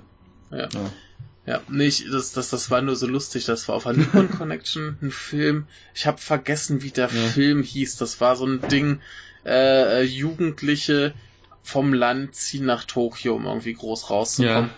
Und die eine wollte eben Fotografin werden, aber du hast ganz gesehen, alles, was die Fotografie, fotografiert, ist stinklangweiliger okay. Rotz. Das war ganz traurig und der, der Alex hat sich da furchtbar ja, drüber Warum? Was hat er die fotografiert? Weißt du das noch? Ja, also so quasi ein Foto war, glaube ich, so ein Feldweg. Mhm. Da war halt dann der Feldweg in der Mitte und dann links und rechts ein Feld. Mhm. Und vielleicht ging noch irgendwer auf dem Feldweg, wo du denkst, ja, das Foto hat wahrscheinlich jeder, der auf einem Feldweg mal eine Kamera in der Hand hatte, schon gemacht. Mhm. ne? ja. Also nicht, dass es schlecht aussieht oder so, sondern es ist einfach, das hat jeder gemacht. Ja, ja. Ne? Wenn du mal auf einem Feldweg standest, hast du garantiert mal so ein Foto gemacht. Ja, es kann, ja, es kann ich mir gut vorstellen, aber. Ja. es ist halt immer die Frage. Okay. Es ist immer, wenn man ein Foto ja. macht, ähm, also ein anderes Thema ist natürlich auch, ähm, wie, in, in welchen, also, es heißt ja auch immer, Fotografie, ist es überhaupt eine Kunst? Also ist es, ist es eine Kunstform? Ich meine, heutzutage ist es eine, eine hoch, also eine vollwertige Kunstform, die anerkannt wird. Ja. Aber. Also ich wollte sagen, also wer es heute noch hinterfragt, äh, der kriegt gleich von vielen Leuten auf den Kopf. Ja. Ja, es gibt immer noch genug Leute, die, ähm, die das anzweifeln oder die das zumindest dann äh, nicht erkennen. Ähm, mhm. Gut, ich kann es den Leuten nicht verübeln, wenn man sich damit nie befasst hat, wenn man das einfach nur im Alltag erlebt, dann empfindet, man's, empfindet man Fotografie eben als was Pragmatisches und es war es halt. Mhm. Ja. Und ähm, äh, ja, aber jetzt auch eben unter Leuten, die sich mit Kunst befassen, weil ja lange jetzt das Thema ist es überhaupt eine Kunstform, weil was du im Grunde machst, ist, du hast ein Apparat in der Hand und du lichtest irgendwas ab, das dir die Welt entgegenschmeißt und äh, du drückst halt auf und bildest es ab. Ähm, und mhm. im Grunde ist es dann erstmal, wenn man nur das betrachtet, also es geht jemand hin, er macht ein Foto, er hat ein Foto, mhm. das ist ein schönes Foto, aber er selber hat eigentlich nichts anderes gemacht, als hinzugehen, auf den Auslöser zu drücken und zu sagen, so, jetzt habe ich das gemacht. Äh, dann ja, ähm, ist halt ein bisschen schlicht ist, gedacht. Ist schlicht gedacht, aber ähm, im Grunde ist es dann trotz allem rein objektiv erstmal ein Handwerk. Also, dass du sagst, es ist ein mhm. Handwerk, ich äh, banne Licht auf, äh, auf Film oder auf einen Sensor mit einem, mit einem von einem Uhrwerk gesteuerten Apparatur und jetzt ist das Ding da, es existiert halt einfach. Mhm. Und ja. ähm, wo dann dieser künstlerische Aspekt reinkommt, ist halt im Grunde, wenn du jetzt hingehst und sagst, ist das was, was ich jemandem zeigen kann? Ja oder nein? kann ich dieses Foto vielleicht auch in Kombination mit anderen Fotos einer Person zeigen. Und wenn die Person mhm. sich diese Fotos alle hintereinander anschaut, löst es dann bei der Person irgendwas aus. Und da mhm. kommt eben dann die Kunst ins Spiel, also wo du dann sagen kannst, jetzt kann ich eben mit diesem Medium künstlerisch arbeiten, indem ich sag, ich habe eine visuelle, ich habe einen visuellen roten Faden, der sich durch die Bilder zieht, die haben alle eine gewisse Ästhetik, die drücken irgend, die haben irgendein, die drücken eine Emotion aus, die berühren auf irgendeine Weise, die haben entweder, die haben vielleicht ein gesellschaftskritisches Thema irgendwie oder sei es sonst irgendwie äh, eine Ästhetik oder eine Botschaft, die halt äh, in, sich in Kunst halt stecken lässt. Wo, wobei ich halt auch sagen wollte, dass du ja nicht mal dieses, dieses, äh, du hast das jetzt festgemacht, dass man quasi eine Reihe von Bildern Ja, hat. ja. Na, das, äh, das ist, würde ich nicht mal, nicht mal voraussetzen. Das kann auch ein einzelnes Bild sein, denke ich. Ja, das, äh, ja, gut, das, das stimmt, das kann sein. Also es, es, es, es, es, es kann prinzipiell möglich sein, dass jemand eine Kamera Mhm. in der Hand nimmt, ein Foto schießt und nie wieder ein Foto macht und das Foto ist trotzdem sensationelle Ja, Kunst. ja. Ist, Ist- möglich. Unwahrscheinlich, Ist, aber ist, möglich. ist möglich, ist auf jeden Fall. Ähm, aber es ist natürlich so, also klar, wenn du jetzt dorthin gehst und sagst, du hast jetzt, ähm, es gibt zum Beispiel von Salvador Dali, also von dem, von dem ähm, Surrealisten, der hat ja damals auch Fotos gemacht, gibt zum Beispiel Fotos und ähm, also eine Reihe von Fotos, die er gemacht hat und die hat er zusammen eben mit einem Fotografen gemacht und hat dann eben einfach so Sachen gemacht wie äh, in einem Raum eine Katze in die Luft geworfen, einen Eimer Wasser umgekippt, auf einer Leiter ist durch die Luft gesprungen und hat es dann alles in der Fotografie eingefangen. Es sieht total Ja. chaotisch aus. Aber da ist im Endeffekt, da liegt Ja. die Kunst darin, dass er eben gesagt hat, okay, er hat sich Gedanken darüber gemacht, was er inszenieren möchte und dann hat er das eben als ein Foto gebannt. Wenn du jetzt halt aber, ja, genau. also die, ja, wenn du jetzt, Wenn jetzt aber irgendwie rumläufst und sagst, hey, da ist irgendein Moment, da macht eine, da läuft jetzt gerade eine Person vorbei, die schaut jetzt gerade irgendwie Mhm. komisch, hey, ich mache jetzt mal ein Foto davon. Das ist ein interessantes Foto für viele Leute, aber es ist noch per se noch nicht, also noch keine Kunst. Ja, ja, würde ich schon sagen. Ich meine, du hast ja zumindest ähm, das Motiv erkannt, du hast beschlossen, dass das jetzt fotografierenswert ist, warum auch Ja. immer. Und äh, allein die, die, die, die Wahl des Motives äh, mit möglicherweise, ähm, dass du dann spontan noch überlegst, ah, ich belichte das jetzt so und so, das, äh, wie ist der Lichteinfall, wie, was für eine Perspektive wähle ich. Ja. Das sind ja auch alles Entscheidungen, die getroffen werden müssen. Wenn du jetzt natürlich einfach nur auf den Knopf drückst und nicht mal so richtig zielst Ja. und aber guckst, was passiert, dann ist da natürlich ein geringerer Anteil, Mhm. aber schon allein halt Ja. durch das Wählen des Motives, würde ich sagen, hat das schon irgendwie zumindest was Künstlerisches. Ja, ich weiß, ich, Ja. ich weiß, was du meinst, aber ähm, ich, also ich würde, ich, ich glaube, also ich bin da trotzdem noch irgendwie mehr äh, der Auffassung, dass es einfach in dem Fall ein reines Handwerk ist, weil du halt sagst, gut, ähm, ich gehe jetzt hin, ich sehe, ist dieser zu, diese, dieser Moment, der fällt mir jetzt gerade zu, ich mache jetzt spontan dieses Foto, dann hattest du eben Mhm. von Anfang an keine Intention. Wenn ich jetzt heute um die und die Uhrzeit an dem dem Punkt stehe, dann kommt auf jeden Fall diese Person, die Ja. so schaut und dann kann ich die einfangen. Also ich glaube, dass die Kunst halt erst später stattfindet, wenn du dir über dieses Motiv eben Gedanken machst und sagst, mit diesem Ding kann Mhm. ich jetzt das und das machen. Das kam jetzt zu Ja, gut, genau. klar. Also ähm, und ich und es ist eben an einem einzelnen Foto dann oft schwierig festzumachen, wenn es bei einem einzelnen Foto bleibt, weil du dann eben den künstlerischen Anspruch, also die Intention, die du dann hast, eben schwer festmachen kannst, Ja. weil es eben nur dieses eine Foto ist. Wenn du dich dann später hinsetzt und sagst, ich habe die und die, ich habe mir zu der Reihe von Fotos Überlegungen gemacht, die haben, die sprechen ein gewisses Mhm. Thema an, dann hast, dann kannst du eben nur durch die reine Betrachtung von diesen Fotos beim Zuschauer auslösen, dass er erkennt, was deine Absicht war. Und ähm, aber prinzipiell, es stimmt schon, natürlich, du kannst, ähm, wenn du jetzt sagst, ich habe irgendeinen Plan und ich will nur dieses eine Foto machen und du bereitest dann alles so Mhm. vor, dass eben ähm, du eben etwas, über was du dir Gedanken mach, gemacht hast, dann später in diesem einen Foto eben zur Schau bringst oder inszenierst, dann, Hm. dann glaube ich, stimmt's, dann, dann, dann stimmt das schon mehr. Die, die, die, Fra die Frage bei deinem Ansatz ist ja jetzt natürlich auch, ob wir jetzt als, als Grundvoraussetzung für Kunst nehmen, dass der Betrachter deine Intention versteht Nee, aber dass eine Intention und dass da deine ist. Intention überhaupt relevant ist. ja, ja, ja. Ne? Also ich meine, gibt ja auch gerade in der, in der Literatur so diesen, diesen äh, Artikel zum Tod des Autors, Ja, ja. Wo, wo eigentlich die, die Intention des Autors total irrelevant ist. Ne? Völlig egal, was du dir gedacht hast. Wichtig ist das, was man aus dem Werk an sich ziehen kann. Ja, Ja. ja. ja, gut, aber, aber also, da gab es dann natürlich auch irgendwann einen Autor, der sich hingesetzt hat, gesagt hat, ähm, ich, hab, hm. ich schreibe jetzt das und das auf, das heißt, ich habe jetzt die Intention, das und das hm. aufzuschreiben, was dann der Leser am Schluss mit diesen Informationen macht, das ist natürlich ihm selber überlassen. Mhm. Aber bei so einem, richtig, bei so einem Foto ist der einzige, gut, der einzige künstlerische Anspruch ist, dann eben in dem Moment vielleicht zu sagen, ich sehe das jetzt gerade, das heißt, ich habe jetzt den künstlerischen Anspruch mhm. zu sagen, ich gehe jetzt dahin und mache ein Foto in dieser, in diesem einen. Moment. Also von ja. dem her gut, klar, von dem her schon, ja.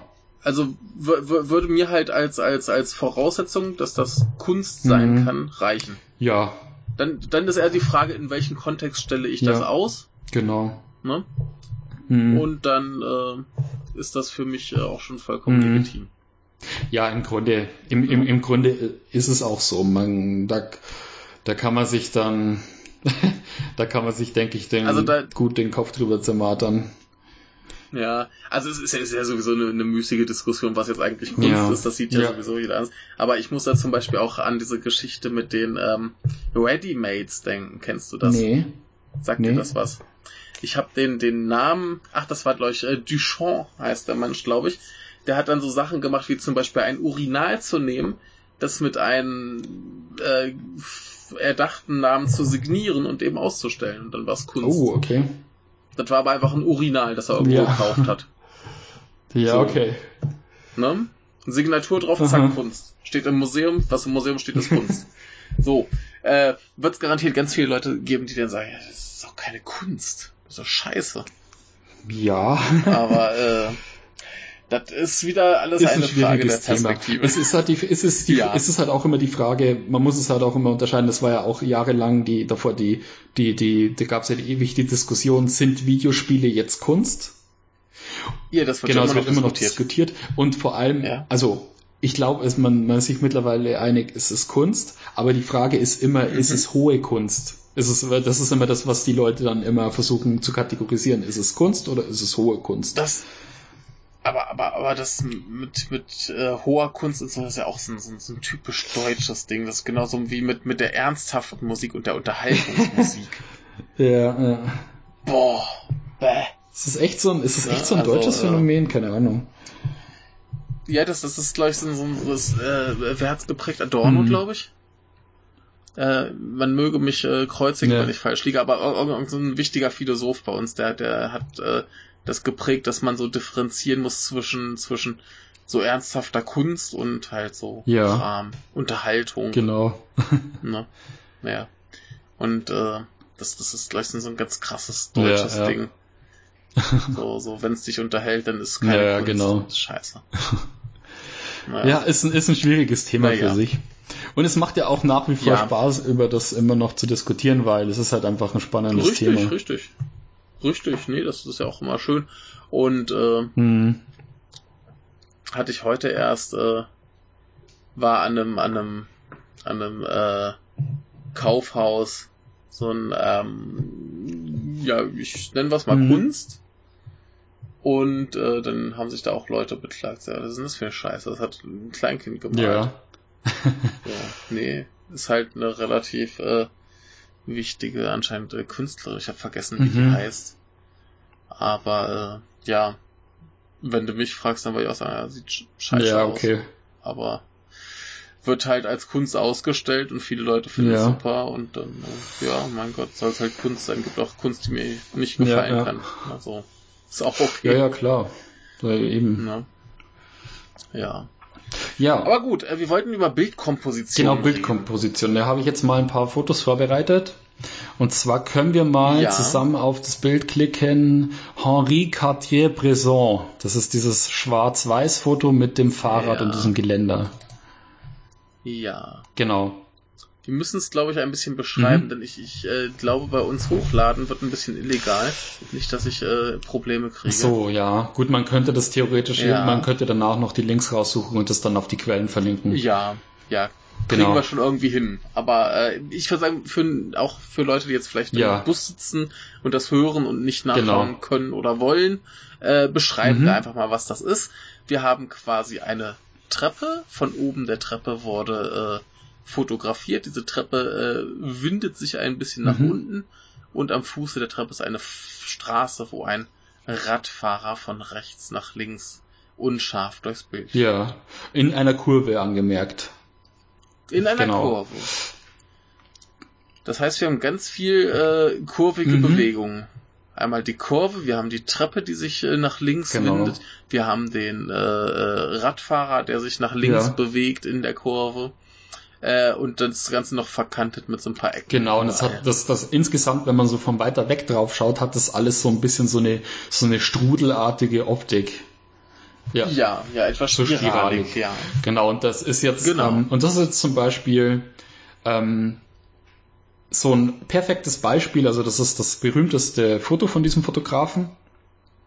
Mhm. Ähm, und das ist eben von äh, Henri Cartier-Bresson, wenn ich das jetzt richtig ausspreche, aber immer Probleme mit französischen Namen. Auf jeden Fall ist es der bekannteste, ähm, also einer der Begründer der Street-Fotografie, der Mhm. damals eben ähm, da losgezogen ist mit seiner Kamera und ähm, in der Welt herumgereist ist und einfach andere Kulturen, ähm, das Leben auf der Straße dokumentiert hat und das ist einer, er ist einer von den ersten gewesen, die das gemacht haben und das ist dieses Foto ist halt eigentlich so das eins der bekanntesten von ihm. Also es gibt noch eins mit mit einer Person, die über eine Pfütze springt und sich dann so in dieser Pfütze spiegelt. Das ist das ist so das bekannteste von ihm und dieses halt auch. Also wenn man es googelt, dann, wenn man den Namen googelt, ist es eins der ersten Fotos, die auftaucht. Einfach weil es eben dieses perfekte Beispiel ist für, für einen goldenen Schnitt. Also Ah. für, für äh, Bildkomposition und wie man das als Mensch ästhetisch empfindet, wenn man sich Bilder anschaut. Und es gibt Mhm. ja dieses Konzept von einem goldenen Schnitt. Also das ist ja dieses, der goldene Ja. Schnitt, das ist hier diese mathematische Formel, ähm, die eben so eine Kombination von mehreren äh, Rechtecken beschreibt, die man einfach nebeneinander packt. Mhm. Und an diesen Schnittkanten Mhm. von den Rechtecken entsteht dann so eine Art Strudel. Und in der Mhm. Natur kommt dieses Muster, also diese Formel kommt eben ähm, äh, sehr, sehr oft vor. Und ähm, man sagt Ja. Genau, diese Schneckenhäuser. Man sagt auch, das ist diese, äh, das, diese Formel des, Nau- äh, der Nautilus, also dieser Nautilus-Schnecke. Und Mhm. ähm, das ist eben eine mathematische Formel, die eben für einen Mensch funktioniert, weil du eben als Mensch natürlich aus der Natur kommst und Sachen, die in der Natur vorkommen, als ästhetisch empfindest. Und deswegen empfindet man diese Formel oder diese Optik eben als ästhetisch. Und es gibt in der Fotografie gibt's ein gibt's äh, eine Form, äh, gibt's ähm, eine Möglichkeit, dieses diesen goldenen Schnitt anzuwenden. Und zwar ist Mhm. das bei uns ähm, der, es, es, gibt nochmal einen Unterschied zwischen dem goldenen Schnitt und diesem, ähm, im Englischen heißt das Rule of Thirds. Das ist eben Mhm. dieses Gitter, das man sich auch in jeder Kamera einblenden kann. Und zwar ist Ja. das einfach ein Gitter mit zwei ähm, horizontalen Linien und zwei äh, vertikalen Linien, die sich an bestimmten Stellen eben überkreuzen. Und dann hast du in, Ja. dann hast du eben eine Bildaufteilung von neun Kästchen. Und je nach Mhm. Bildkomposition, also ob es jetzt ein 2 zu 3 Bild ist oder ein 3 zu 4 Bild, hast du eben diese, sind diese, diese ähm, Punkte eben anders angeordnet.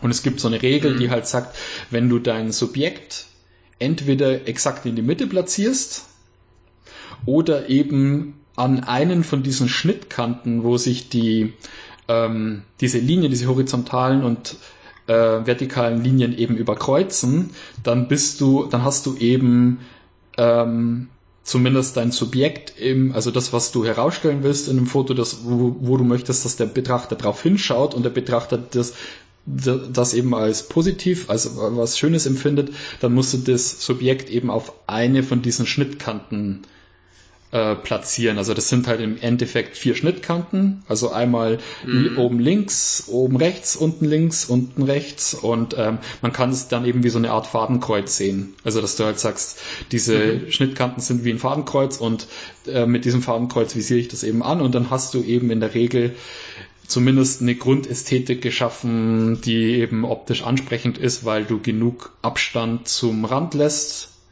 von dem Subjekt und weil du ihn, das mhm. Subjekt eben auf diesen, an diesem Punkt platzierst und genug Bildinformationen noch außenrum lieferst. Also das ist so eine Taktik, an, mhm. die man verwenden kann. Also wenn man eine Kamera benutzt, dann am besten das ist äh, Rule of Thirds aktivieren. Also ich glaube es, ich weiß gar nicht, wie das deutsche Äquivalent heißt.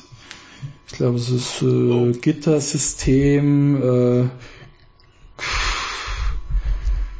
ja, Drittelregel, also man sagt auch die Drittelregel, aber es gibt einen Namen, ja. Rasterlinien einblenden oder so heißt, heißt es die Option immer auf ja. der Kamera. Also ja. das findet man relativ leicht. Ja. Also bei, bei, bei äh, Wikipedia äh, heißt es äh, Drittelregel. Genau, Drittelregel. Ja. ja.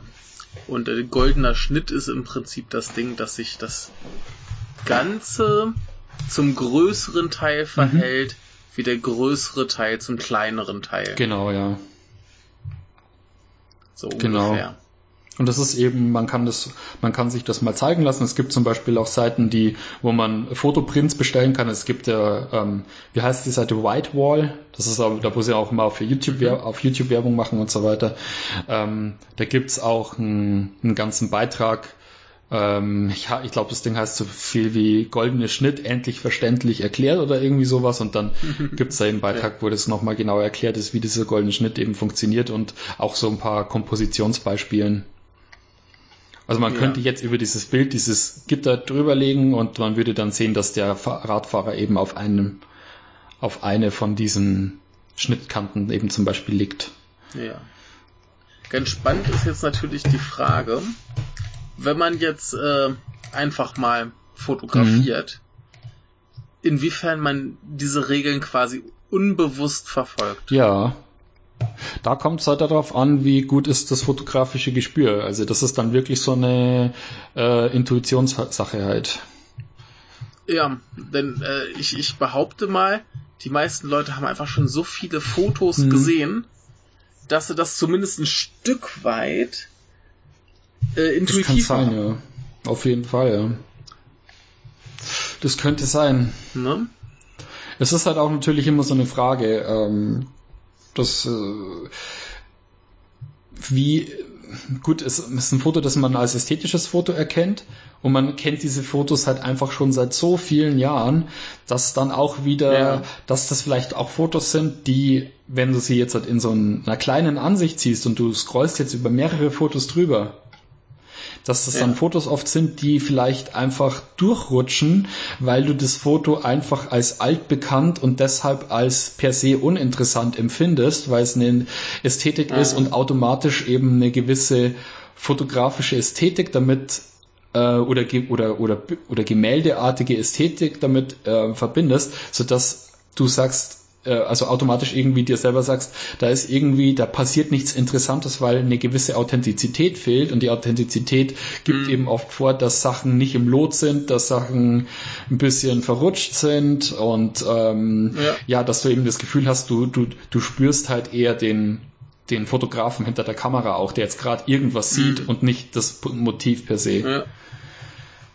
Aber ich, ich, ich gucke mir jetzt hier gerade meine, meine äh, Konzertfotos mhm. an. Ich, ich schicke dir jetzt mal einfach mhm. eins. Und ich, ich mache mir über sowas halt nicht bewusst ja. Gedanken. Jetzt guck dir mal dieses Bild an und äh, sag mir mal, wie das aufgeteilt ist. ist es schon da? Warte mal. Ich glaube. Nee, hast du hast es. Oder muss es wieder. Ja, ich habe vorhin, ich habe vorhin ich erst deine Fotos bekommen, äh, die du mir per, also ja. ich glaube, das dauert. Ich glaube, am besten, du schickst es mir per Dann, Facebook. Ja, dann machen wir es wieder per Facebook. Schlimm. Ja, ja. Gut. Äh, cha cha cha. Sekunde, muss ich das jetzt hier nochmal suchen. Ähm, äh, doch, jetzt. Ähm, da, da, da, da, da. So. Nimm dies. Dauert hm. Moment, ist doch irgendwie zwei Megabyte groß. Ah, okay. Ja, Oder drei. Ja. Jetzt also habe ich es bekommen. JPEG. Genau, jetzt guck dir das mal an und äh, ich habe mir über diese Einteilung keine Gedanken gemacht. Das ist eine recht gute Einteilung. Ja, ne? ja.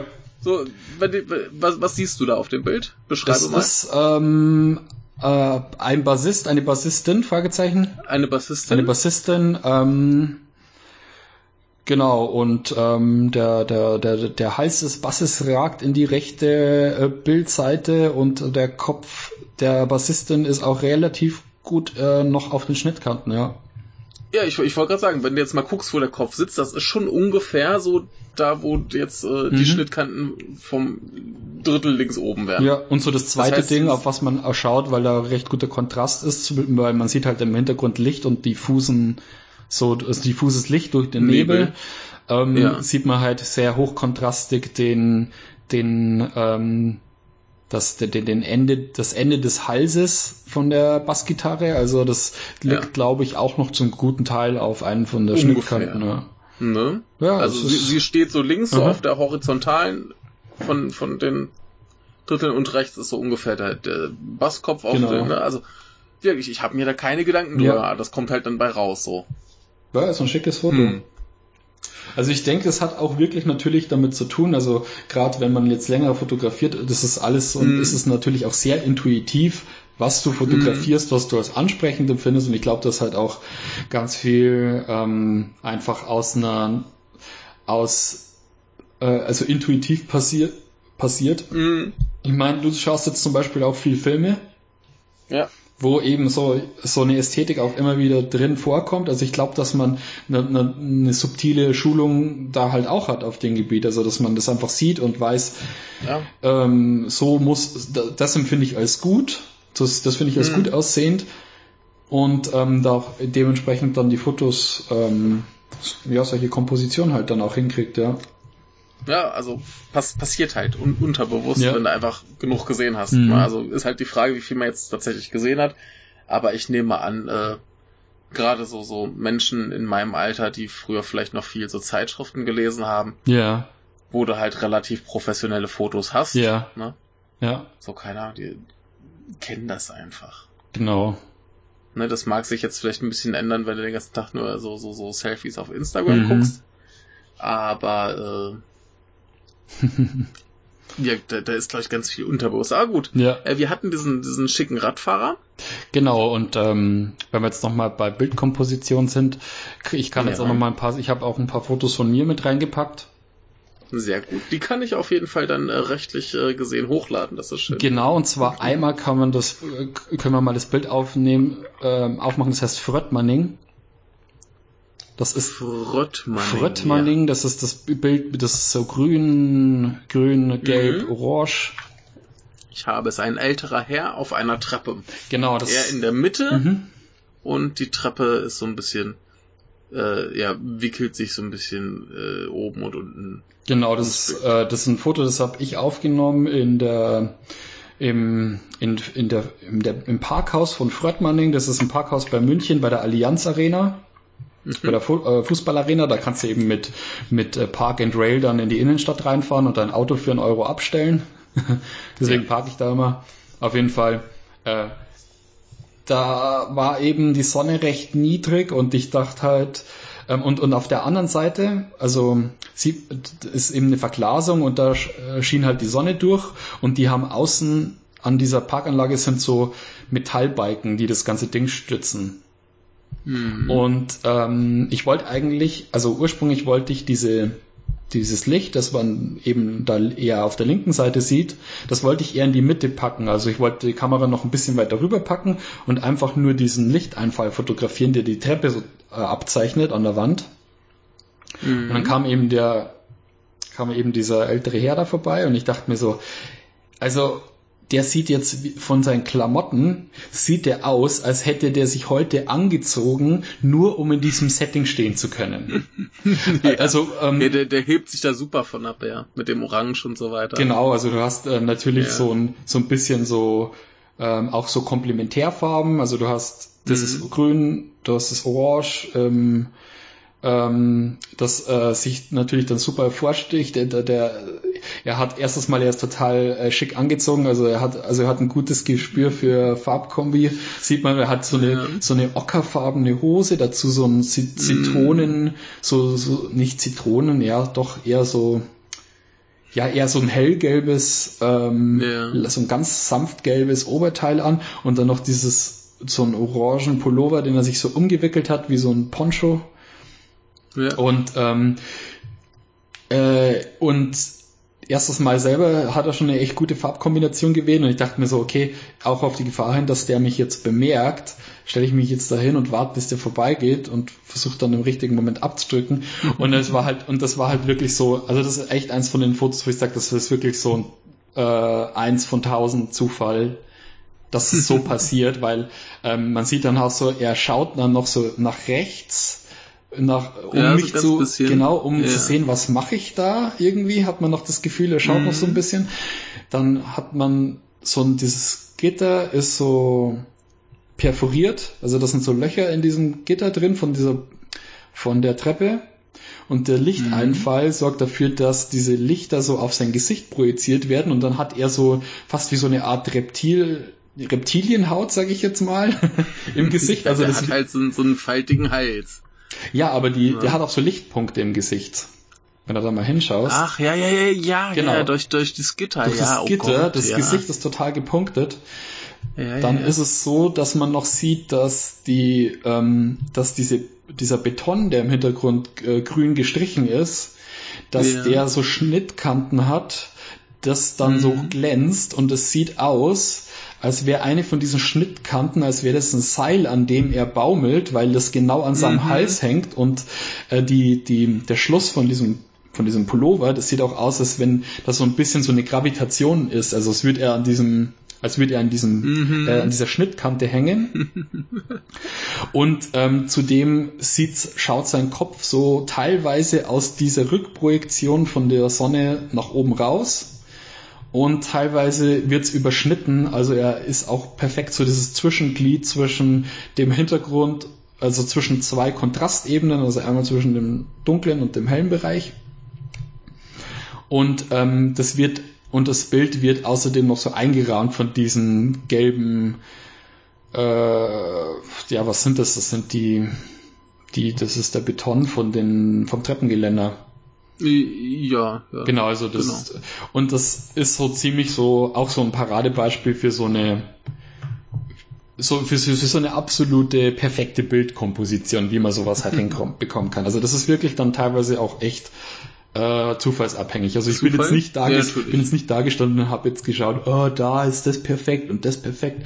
Äh, das sind so Sachen, die Ja. man dann später halt eher sieht und dann sagt so, wow, ja cool, das äh, hat man jetzt mal Wie, hinbekommen. wie, wie habe ich das denn hingekriegt? Genau. Ja, das ist halt das Problem gerade mit, mit äh, Leuten, die sich äh, bewegen, Mhm. auf die du keinen Einfluss hast. Genau. Ne? Ja.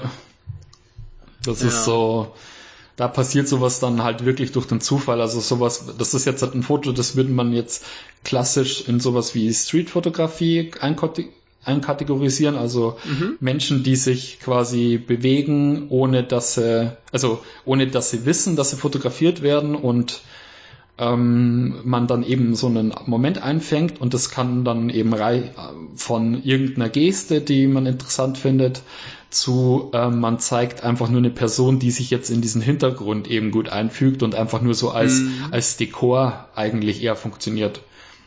Ja. Und so habe ich das halt auch immer bisher gemacht, wenn ich äh, versucht habe, Streetfotos zu machen, dann habe ich eben eher versucht, viel von dem Setting zu zeigen, also viel von der Umgebung und eher die Person so als Schmuck, als, als Schmuckelement zu nehmen, dass man sagt, da ist, man sieht da ein gewisses Größenverhältnis, weil man hat eine Person da, die äh, sich ästhetisch in den Hintergrund einfügt in das Setting. Und es gibt dem Ganzen halt einfach noch so ein, so ein bisschen mehr Lebendigkeit, aber jetzt nicht um irgendwie, ich will jetzt groß gesellschaftlichen Kommentar machen, oh, schau dir diesen älteren Herrn an, der jetzt da die Treppe hochgeht, der hat vielleicht nicht mehr lang zu leben oder so ein so ein Zeug.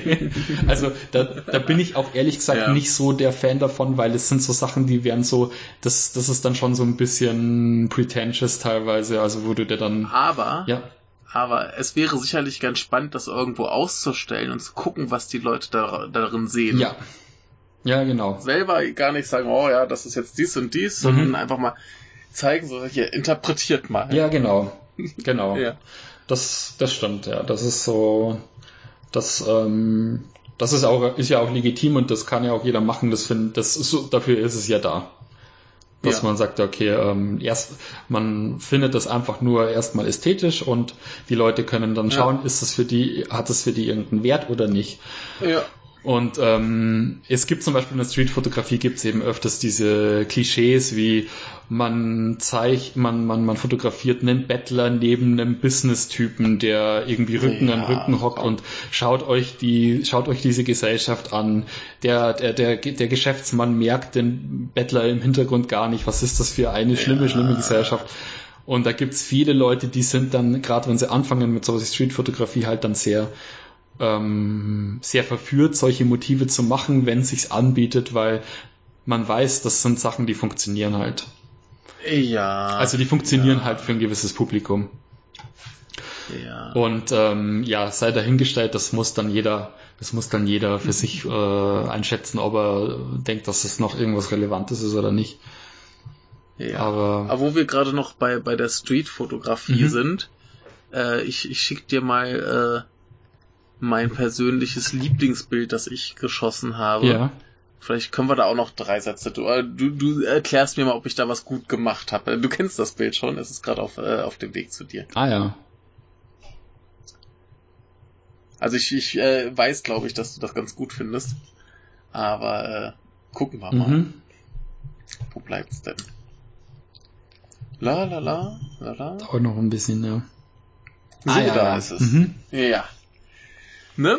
Ja, genau. Lass uns doch mal gucken, was, was ich da vollbracht habe in den zwei Sekunden, die ich Zeit hatte, das zu schießen, bevor mich die äh, Herren erschlagen. ähm, ja, der eine guckt zumindest so, als würde er es gerade tun wollen. Ja, das ist jetzt, das ist jetzt zum Beispiel wirklich mehr so ein Foto, wo man sagt, hey, das ist eher, es hat einen sehr dokumentarischen Touch. Mhm. Also wo du halt merkst, so, da ist jetzt ähm, da bist du jetzt wahrscheinlich nicht hingegangen und hast gesagt, so hier Bildkomposition so und so, sondern du hast einfach gesagt, okay, ich mache jetzt ein Foto und hast halt einen, einen tollen Moment eingefangen. Ja, äh, bewusster Teil der Bildkomposition war, dass ich äh, links und rechts quasi diese, diese äh, Fen den Fensterrahmen drin ah, habe. Ja, aha. Das, das, ist, das so. ist das Einzige, was ich da bewusst getan ja, habe. Ja. Ähm, erzähl mal, was, was siehst du da Schönes? Also wenn ich jetzt, also ich sehe einen, einen Raum mit äh, alten Herren, die ähm, alle entweder, also einmal glaube ich spielen sie Shogi und das andere Mal spielen sie genau. Go. Genau. Und die hocken da einfach äh, gemütlich äh, wie so ein Verein mhm. und spielen halt da ähm, ja, traditionelle Spiele und so. Und ähm, yeah. man sieht halt, also als erstes ich denke mal, wenn man jetzt als erstes auf das Bild schaut, dann sieht man, also das Auge wandert als erstes bei mir zumindest, einfach weil es ein bisschen präsenter in, äh, von der Bildmitte ausgeht, auf den Herrn, der so mit so den Mundwinkeln nach unten so auf den Boden schaut. Also der dieses karierte, so ein kariertes Tweed-Jackett ja. an oder was es ist. Ja, der ist super. Der ist super, ja. also den erkennt man gut, der hat auch einen lustigen Gesichtsausdruck. Mhm. Und natürlich dann als, an zweiter Stelle schaut man sofort, also es kommt drauf an, vielleicht bin auch nur ich so gepolt, andere schauen vielleicht erst dahin, sieht man mhm. natürlich den, den anderen äh, den Elternherrn, der ein bisschen erschrocken zu dir schaut, in deine Richtung schaut, ah, Richtung Kamera so, ha, was macht der böse Geitchen da? Ja. Fotografiert der Hassmann, der so, so halb abgeschnitten ist, was ihn noch gruseliger macht. Genau, der verschwindet ne? so mit einer Gesichtshälfte hinter dem, ja. hinter dem Fensterrahmen. Ja. Und dass das Schöne ist halt, dass sich einfach so ein Raum, so wie der aufgebaut ist, von selbst strukturiert. Ja, genau. Du hast diese, diese zwei Tischreihen, Genau. Nicht ganz zentral, ne, aber die, die gehen dann halt so ja, in den ja. Raum, die Tische alle parallel aufgestellt. Oben hast du noch die Lampen. Äh, das, das strukturiert sich von alleine. Ja, genau. Das ist äh, da äh, ganz, ganz genau. angenehm. Ja. ja, aber es ist schick, es ist halt eher, geht halt eher so in die Richtung, ist halt mehr so dokumentarisch, also ja, genau. also wirklich, ich habe mich auch nicht getraut, da lange stehen zu bleiben. Äh, ich habe da kurz, also ich, ich wusste, ich möchte da ein Foto von diesen Leuten machen. Ja. Als ich gesehen habe, dass die da spielen, habe kurz die Kamera so ungefähr eingestellt, wie ich dachte, dass sie es brauchen kann. Ja. hab mich kurz umgedreht, geguckt, passt der Bildausschnitt abgedrückt und weggelaufen. Ja, ja, klar. ja. Ja, das ist ja auch so, so entstehen solche Fotos ja auch, dass man einfach sagt, Ja. man hat einen gewissen Impuls, wow, es ist interessant, zack, ich mache das jetzt eher, weil lieber ein Ja. Foto mehr machen als ein Foto weniger machen. Genau. Und äh, entscheiden kann man es dann später immer noch. Ja. Ähm, ja, ja, ist schick. Das, das, das, Genau. das, das Ding ist, ich bin da irgendwann nochmal hingegangen, wollte das nochmal machen, hat nicht geklappt. Ah, okay. Wurde nix, keine Ahnung. Naja, das ist äh, klar, da müssen eben teilweise Ja. Sachen zusammenkommen, dann, Ja. damit das richtig funktioniert. Müssen die älteren Herren auch mitspielen. Genau. Wie in deinem Fall. Ja, Alles ja. Zufall. Na, also, Genau. Finde ich gut. Also es ist so mein, mein bisheriges Lieblingsbild, das ich gemacht habe. Ja, ist auch, ist auch echt schick. Ähm, Sehr schön. ähm, genau, äh, Bildkomposition. Ja. Genau, da bin ich jetzt ein bisschen wieder mal sehr abge, musste ich abschweifen, aber Ja. äh, genau Bildkomposition. Also wenn man das, sich das Foto jetzt mal anschaut von diesem älteren Herrn in dem Parkhaus, Ja.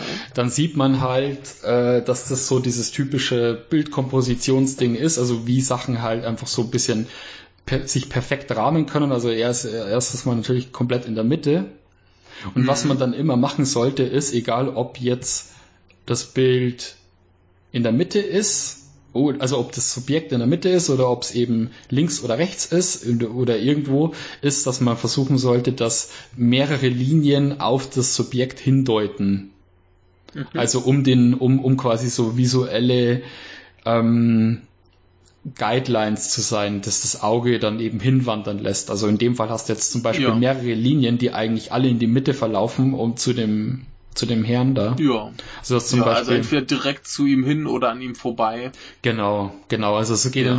es geht eigentlich nur darum, dass sie eben in seine Richtung laufen. Ob sie jetzt vorbeilaufen oder nicht, das ist eigentlich noch nicht mal so, Ja. sondern es, Ja. Hauptsache es führt in die Richtung und da hast du eben mehrere Genau. Sachen. Also da hast du eben einmal um vom Bild, von den, also erstes Mal um die, man sagt, um die Ecken zu versorgen. Sagt man, Mhm. man versorgt die Ecken, ist, indem du eben zum Beispiel diese Kanten hast, von die, diese gelben äh, Abschnitte von dem Beton, dass das Ja. Bild so wie, ja, wie, wie mit so einer Schere so abschneidet. Ähm, und dann, da sorgst du eben dafür, dass du quasi das Bild gefüllt hast, also da ist was, aber das Mhm. ist trotzdem für den Betrachter so unrelevant und, und nur als Dekor quasi wahrnehmbar, dass du da eben erstmal nicht hinschaust, sondern das einfach nur als Unterstützung wahrnimmst, dass das Bild eben irgendwie Mhm. komplett wirken lässt. Ja. Also man kann das sagen, zum Beispiel unten links in der Ecke, da ist noch, da ist noch am wenigsten zu sehen. Da kann man sagen, da könnte, wenn jetzt da noch irgendwas wäre, dann wäre es vielleicht noch perfekter. Wenn jetzt da unten links noch irgendwie was wäre, das muss mal nicht, das muss nicht mal so eine Betonkante sein, sondern irgendwas anderes oder so, das wird das Bild vielleicht noch mehr ausfüllen und dadurch dann noch ein bisschen objektiv gesehen perfekter machen. Und ansonsten hast du halt das Treppengeländer, das zu ihm führt. Du hast die, den Schatten von der Treppe, das eben so zickzackförmig zu ihm hochgeht. Ja. Dann von der Das anderen. Seite. Genau. Genau, Ja. hast eine Schnittkante. Du hast im Schatten hast du diese Balken, die ähm, äh, durch sein Schattenbild gehen, äh, auf Ja. ihn zuführen. Du hast diese, diese Reflexion von dieser Betonnaht, die eben ähm, also dieses aussieht wie so ein Strick, der nach Mhm. unten zu ihm führt. Und also das wirklich einfach sämtliche unterstützende Linien, die ihn, ähm, die ihn da hervorheben. Und ich meine, es ist sicherlich auch ähm, dazu, also es trägt auch natürlich dazu bei, dass da ein Architekt war, der hat sich gewisse Gedanken Mhm. gemacht und gesagt so, hey, Mhm. ähm, Architektur spielt natürlich immer eine total äh, große Rolle, ob das eben gegeben ist oder nicht. Also in dem Fall hat man halt leichtes Spiel. Du stehst da Mhm. und siehst, ah ja klar, alles ist perfekt. Architektur Ja. ist vorgegeben, jetzt fehlt nur noch der ähm, ältere Herr, der das perfekte Outfit anhat. Ah, ja, schon gut. ja, genau. Mhm. Also das ist zum Beispiel so ein Beispiel. Und als Gegenbeispiel kann man zum Beispiel mal das Foto nehmen, das heißt Soul Mannequin. Äh, So, Mannequin, ja. Genau. Ach ja. Ja. Das war zum Beispiel ein Foto, das habe ich so, das war in Seoul 2017. Mhm. Und das habe ich halt also, da war ich in irgendeinem Laden gewesen und das habe ich einfach impulsiv, so aus der Hüfte heraus. Ich glaube, ich habe da noch nicht mal durch den Sucher geschaut. Ja, So, ich hatte- sieht's auch aus. Genau, ich habe da die Kamera einfach in der Hand gehabt und habe einfach die Kamera in die Richtung gehalten von der Dame, die da zu sehen ist, die da steht und habe halt einfach mal abgedrückt und habe gehofft, dass da irgendwas dabei rauskommt. Ja. Weil diese ganzen Lichter im Hintergrund waren und irgendwie hat die, weil die so perfekt gestylt da, äh, da stand, dachte ich mir, irgendwie sieht die aus wie, wie so eine Schaufensterpuppe. ja, die guckt auch super. Ja. Also, die, hat ein- die hat ein ganz tolles Gesicht. Ja, ja. Das ist so, so, so das typische, ja, ich we- weiß ich nicht, Model kann man jetzt sagen, vielleicht. Nicht unbedingt, aber ja, auf jeden Fall hübsch. Und äh, Das, das, das äh, Gesicht einer perfekt operierten Koreanerin. ja, genau. Ja, genau. So wollte ich es jetzt, so wollte ich jetzt nicht sagen, aber Die, die, die, die, die macht aber schon, schon gut was her. Das sieht schon sehr, sehr gut aus, wie sie da steht. Ja, ja. Das, äh, das, das fand ich auch. Und es war. und vor allem mit den Pinguinen um sie rum. Ja, genau. Und das ist ähm, und das ist jetzt so, so, so das perfekte Beispiel von das ist, also ich würde sagen, das ist echt eins meiner meiner Lieblingsfotos von der von dem Trip.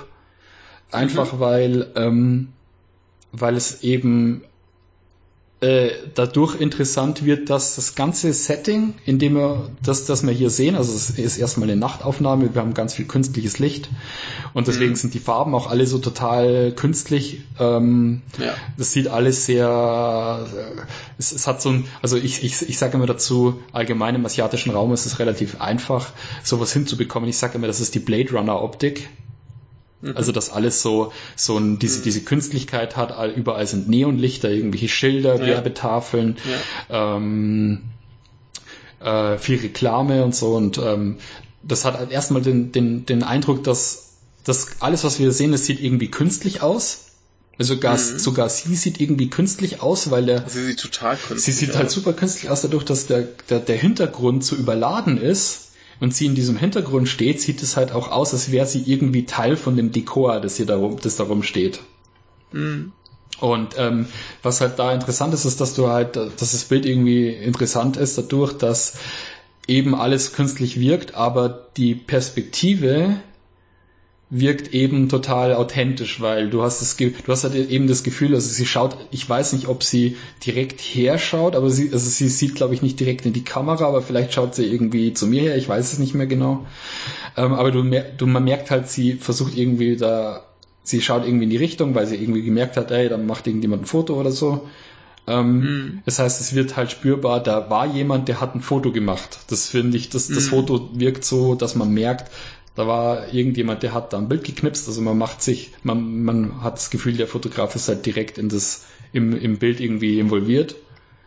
Und ähm, das macht es eben, finde ich, so interessant, weil du eben diese Gegensätze hast. Und da hast du eben, du hast eben sämtliche Sachen, die eben nicht diesem typischen perfekten Kompositionsbild entsprechen. entsprechen. Also du hast Ja, du, du, hast, Ja. du hast ihr halt auch noch die Füße abgeschnitten. Genau, genau. Also du hast einmal sind die Füße abgeschnitten, dann hast du, wo du halt auch teilweise hinwanderst mit dem Auge, ist dann einmal rechts, da steht auch noch irgendwie, ich glaube eine Verkäuferin ist es, Ja. die im Hintergrund zu ist auch, sehen ja. ist. Ähm, du hast sie, du schaust einmal links, weil die recht nah sind von der auf der Bildebene eben diese komischen Pinguine Mhm. oder was das sind diese Vögel und, und das, Das sind Pinguine. das sind Pinguine, ne? Ja, die sind geil. Ja. Und es sieht halt total lustig aus, weil du siehst es und denkst dir, Mhm. es hat halt auch irgendwie einen lustigen Effekt. Du siehst dann links in diesem, durch das, durch das Fenster draußen auf der Straße siehst du auch noch irgendwie so ein paar Leute vorbeigehen, die irgendwie so lachen, so ein zwei Mädels. Ach, da. ja, genau, die sieht man auch Ja, noch. Und ähm, man hat halt ganz, ganz viel Bildinformation und muss eigentlich wirklich erstmal Mhm. schauen, wo schaue ich jetzt da eigentlich genau hin. Ja. Und, und, und du willst, man, man, man fühlt sich halt auch verführt, überall hinzuschauen, weil so viel Bildinformation ist. Also Mhm. das ist halt dann eben, das geht eben eher so in die Richtung von dem Foto, das du auch gemacht hast. Das ja. ist halt mehr so dieses Dokumentarische, wo du eher das Gefühl Ja. hast, du versuchst jetzt irgendwas Interessantes in diesem Foto zu entdecken, weil du eher das Gefühl hast, dass du einfach einen Moment ähm, mitbekommst als ein Foto inklusive Motiv zu erleben, so wie wenn sich jemand hinstellt und sagt, so, ich mache jetzt da ein Foto mhm. von diesem Motiv, das hat die und die Komposition, das soll eine gewisse Ästhetik haben, sondern das ist jetzt eben genau das Gegenteil. Also das ist wirklich sowas, ja. ja. Aber man kann Aber, halt auch mit sowas eben eine gewisse, einen gewissen Look erzeugen. Aber wenn wir das jetzt mal vergleichen zu, mein, äh, zu meinem Rentner-Spielclub, ja. da sieht das schon noch, also der Rentner-Spielclub sieht halt noch viel, viel strukturierter aus. Ja. Ne, wir, wir haben halt links und rechts diese, diese Fensterrahmenteile. Ja. Wir haben die, die Linien, wo alles irgendwie dran drapiert mhm. ist. Ja. Äh, wir haben die anderen Leute, die das Bild füllen und quasi die beiden, deren Gesicht du erkennst. Ja. Ne, so als, als so zentrale äh, Dinge, wo du hinguckst. Aha. Also das, das, das ist ja wirklich nur so im Vorbeigehen geschossen, aber genau. es, es wirkt halt viel strukturierter ja. als die jetzt. Was, was ich bei Dime total lustig finde, ist, dass bei allem Chaos, was da ist, es aussieht, als hättest du extra neben ihrem Kopf eine Lampe montiert, damit äh, ihr Gesicht so leuchtet. Ja, ja, genau. Also einfach irgendeine Straßenbeleuchtung dahinter ja, oder irgendwas. Ja, das stimmt. Finde ich, finde ich super. Das, das, weil alles, alles sieht total chaotisch aus, aber sie steht da halt wie reingebaut ja. mit dieser Lampe neben dem Kopf. Ja, ja, das ist so, so wie so eine, wie so eine Engelsfigur, ja. ne? Ja, also das, das hat ein bisschen was, als, als hättest du da irgendeinen so Straßenzug fotografiert und sie dann nachträglich reingeschnitten. Genau, genau. Nur eben die Füße ab. Ja. genau. Finde ich gut. Also es sind mal so zwei Beispiele von Kompositionen, die man eben machen kann. Ähm, mhm. Dann gibt's noch eins, das kann man, das ist auch eins von denen, wo ich sage, hey, das ist ein absoluter Zufall gewesen von so einer perfekten ja. Bildaufteilung, weil da wenn wir mal das Bild anklicken, das Soul unter der Brücke. Ja, das kenne ich, glaube ich, oder? Nee, kenne ich noch nicht. Genau. Ja, und, aber das sieht gut aus, ja. Genau, das war eben auch so ein Zufall, da sind wir eben in einem Park spazieren gewesen und ähm, unter der Brücke habe hab ich dann dieses Pärchen gesehen, die haben sich da ausgeruht und da war die Sonne auch schon relativ äh, niedrig. Und erst mhm. hatte ich die beiden von der anderen Perspektive gesehen, also wenn man jetzt einmal um diesen Balken, um diese, um diesen Brückenpfeiler ja. rumgehen würde und hatte dann ein paar Fotos von denen gemacht und dann äh, dachte ich mir schon, wow, das sieht schon total gut aus und dann sind, bin ich mhm. eben sind wir eben an denen vorbeigegangen und dann habe ich gesehen, hey, da ist auch noch eine Öffnung, wo man da reinschauen kann. Und dann dachte ich so, okay, das ist jetzt perfekt, weil im Hintergrund ist mhm. auch noch dieser andere Brückenpfeiler, der noch so ein, ja. der noch so einen Torbogen macht, wo man die beiden dann auch noch rein platzieren kann. Also, wenn man das jetzt mal ja, beschreibt. Die, die, die, die sind quasi hier in zwei Rahmen. Mhm. Und äh, genau. ja, dass das Licht äh, grenzt quasi oben und unten von denen ab, der Lichteinfall. Genau. Zieht da Linien. Mhm. Sie werden genau, perfekt von der Seite beleuchtet. Ja. Äh, man hat noch äh, als, als Guideline hat man eben diesen Lichteinfall, der durch dieses Tor durchgeht Mhm. Es hat alles so, es, es hat dann gleichzeitig hat es dann so ein bisschen so was Mystisches. Es hat äh, irgendwie mhm. wird mich das erinnert, hat mich das dann auch irgendwie an sowas erinnert, wie, wie, wie wir von so einem, weiß ich nicht, irgendwie so Indiana Jones Tempel oder irgendwie sowas. so mit so, ja, ja hier so, so alles so Sandfarben und hier so Lichteinfall und das äh, fand mhm. ich eigentlich ganz cool mit den ähm, mit den, wie die der beiden hocken und da einfach gemütlichere Brotzeit machen. Das sind zwei, mhm. also, weiß ich nicht, die waren irgendwie auf einem Wandertrip oder so. Mhm. Sie hat so ein bisschen den typischen Ajuma-Style mit diesem mit diesem Sun Cappy und dieser mit dieser äh. ja mit dieser Dauerwelle. Ja, war auf jeden Fall war auf jeden Fall ein toller Moment und äh, das sind da wirklich so Momente, wo man dass man nicht oft hat, also wo man Leute so platzieren kann und das ähm, hat sich da eben angeboten. Ja. Das war, das, die, die liegen halt dann auch wieder, wenn man das jetzt von der Bildkomposition anschaut, liegen die halt auch auf diesem, also durch, durch die beiden durch würde in der Mitte eben eine von diesen Linien vielleicht gehen. Oder ich glaube eher bei ihm liegt die, wo er sitzt, glaube ich, da geht eher die Linie durch von der, von dem. Ja, ungefähr. Genau, ja. von diesem, ähm, ja. von der Drittelregel. Ja, was ich ganz lustig finde, ist, dass das Bild für mich total deprimierend aussieht. ja. Wahrscheinlich wegen, wegen des vielen Betons um die drum. Mhm. Weil das wirklich aussieht, als wären die da, da quasi einbetoniert. Ja, ja. Ne? Ja, das Gibt stimmt. schon noch ein bisschen Licht, aber ja, ja so primär so. Uh. Ja, schon. Das ist so ein bisschen so was, ein bisschen was Dystopisches. Mhm. Ja, es ist auch nicht, nicht, nicht, nicht äh, schwer, in asiatischen Großstädten so eine Dystopie äh, ähm, Ästhetik rauszuarbeiten. Also wenn du wenn es jetzt wirklich darauf ja. anlegst und sagst, du willst jetzt wirklich Fotos machen, die diesen dieses Feeling haben, dann kann man das, glaube ich, ganz gut machen. Ist halt die Frage, ob man das ja. will. mein, mein erster Gedanke war halt äh, Stalker, der Film. Ja, ja, genau. Vielleicht so ein Irgendwie bisschen. so. Mhm. Ist auch schon ewig her, dass ich den gesehen habe, also vielleicht liege ich da auch total falsch, aber das war so das erste, wo ich mir dachte, oh, unangenehm. Ja, so, so, so grau in grau. Ja. So ein bisschen, genau. Aber ich glaube, den ging es da ganz gut. Ja. also. Ja, ja, die hatten, die hatten ihren Spaß. genau. Sehr gut. Ja, ähm, vielleicht, ähm, was man, was man noch erwähnen kann. Ja.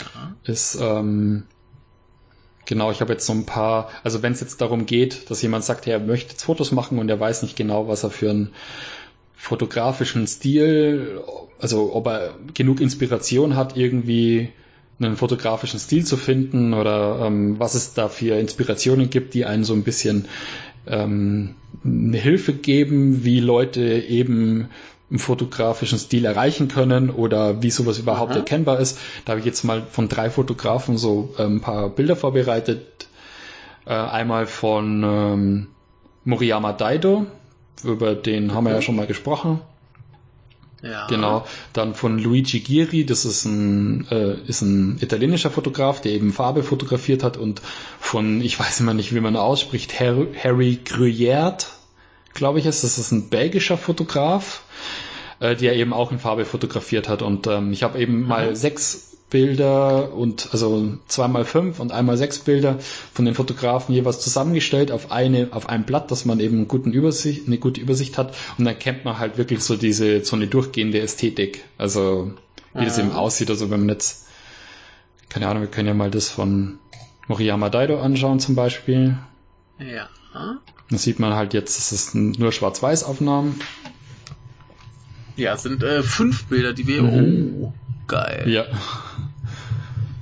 Ja, das ist geil. Mhm. Was haben wir?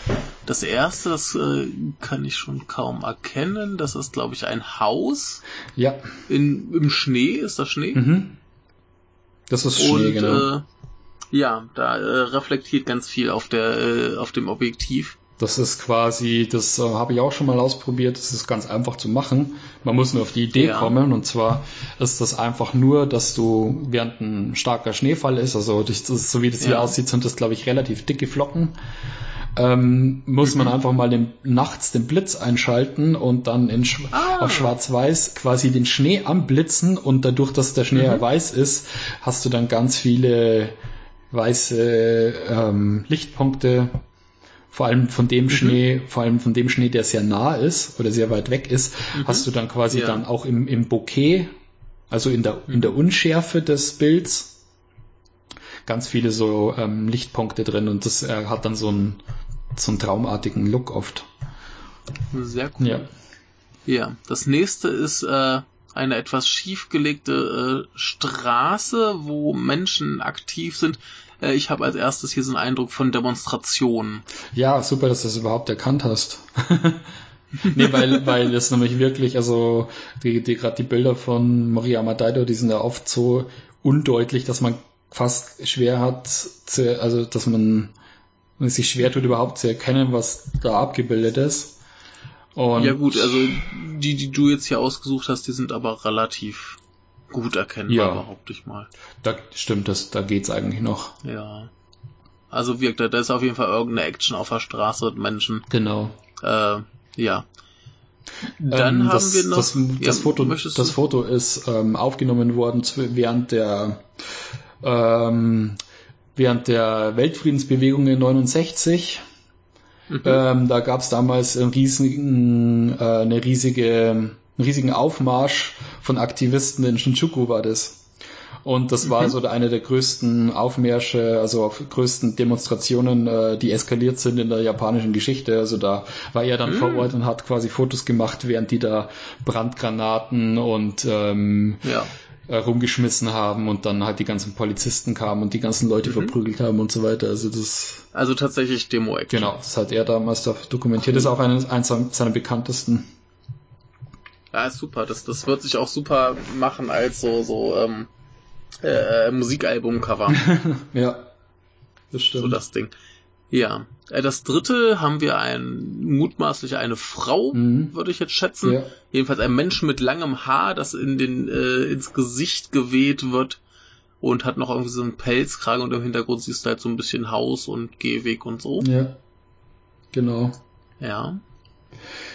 Als äh, viertes haben wir ähm, Autobahnstraßenlaternen, mhm, würde ich jetzt sagen. Genau im Nebel oder irgendwie ja, sowas. Und zwar, Jedenfalls erkennst du nicht viel mehr. Genau, man sieht, sieht so ein bisschen aus, als würden die schweben, die Laternen. Mhm. Genau. Und zuletzt haben wir einen sehr kontrastreichen und nicht ganz so glücklich aussehenden Hund, ja. der uns so über die Schulter anschaut. Genau, und äh, dieser Hund, das ist so das Markenzeichenfoto von Moriyama Daido bisher gewesen. Also das ist dieser, das hat ihm so diesen, diesen äh, alter Ego-Name gegeben als äh, Street Dog Mhm. Und, ähm, und zwar hat er sich eben immer mit diesem Hund identifiziert, dass er wie so ein Hund, mhm. also ge genau diesen Hund, den er da fotografiert hat, das ist eine Aufnahme, die hat er damals gemacht auf der äh, Luft, auf irgendeiner Luftbasis. Ähm, Station auf Okinawa und da ist er gerade aus irgendeiner, aus so einem Gebäude rausgegangen und da war dieser wilde, es war so ein verlotterter wilder Streuner. Mhm. Mhm. Und der hat dann eben in seine Richtung geschaut und in dem Moment hat er genau abgedrückt, dass dieser Hund ihn angeschaut mhm. hat. Und es ist dann immer so, natürlich ist es so, dass, also es ist auch verbreitet unter Fotografen, dass die dann immer ein bisschen so ihr, ihr Werk so mystifizieren und ja, und er redet halt dann immer davon, dass er dass er dann quasi eine Connection mit diesem Hund aufgebaut hat in dem mhm. Moment und ihre Blicke sich trafen und er dann so eine innige Beziehung zu diesem Hund gespürt hat in dem Moment. Ja. Ähm, auf jeden Fall hat ihm das eben diesen Titel gegeben, diesen Stray Dog, weil es eben so eine starke, dass der, der Hund so eine starke Geste hat. Mhm. Und das ist so eine bekannte. Ja, der ist super. Sieht total gut aus, ja.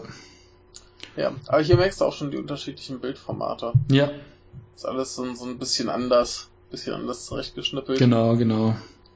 Ähm, Wobei ich jetzt nicht weiß, ob das die finalen Bildformate sind. Das sind jetzt die Motive, die habe ich im mhm. Internet gefunden. Es kann sein, dass der, ja, dass der Hund äh, da ein bisschen angeschnitten ist oder so. Mhm. Ja, gut. Ja.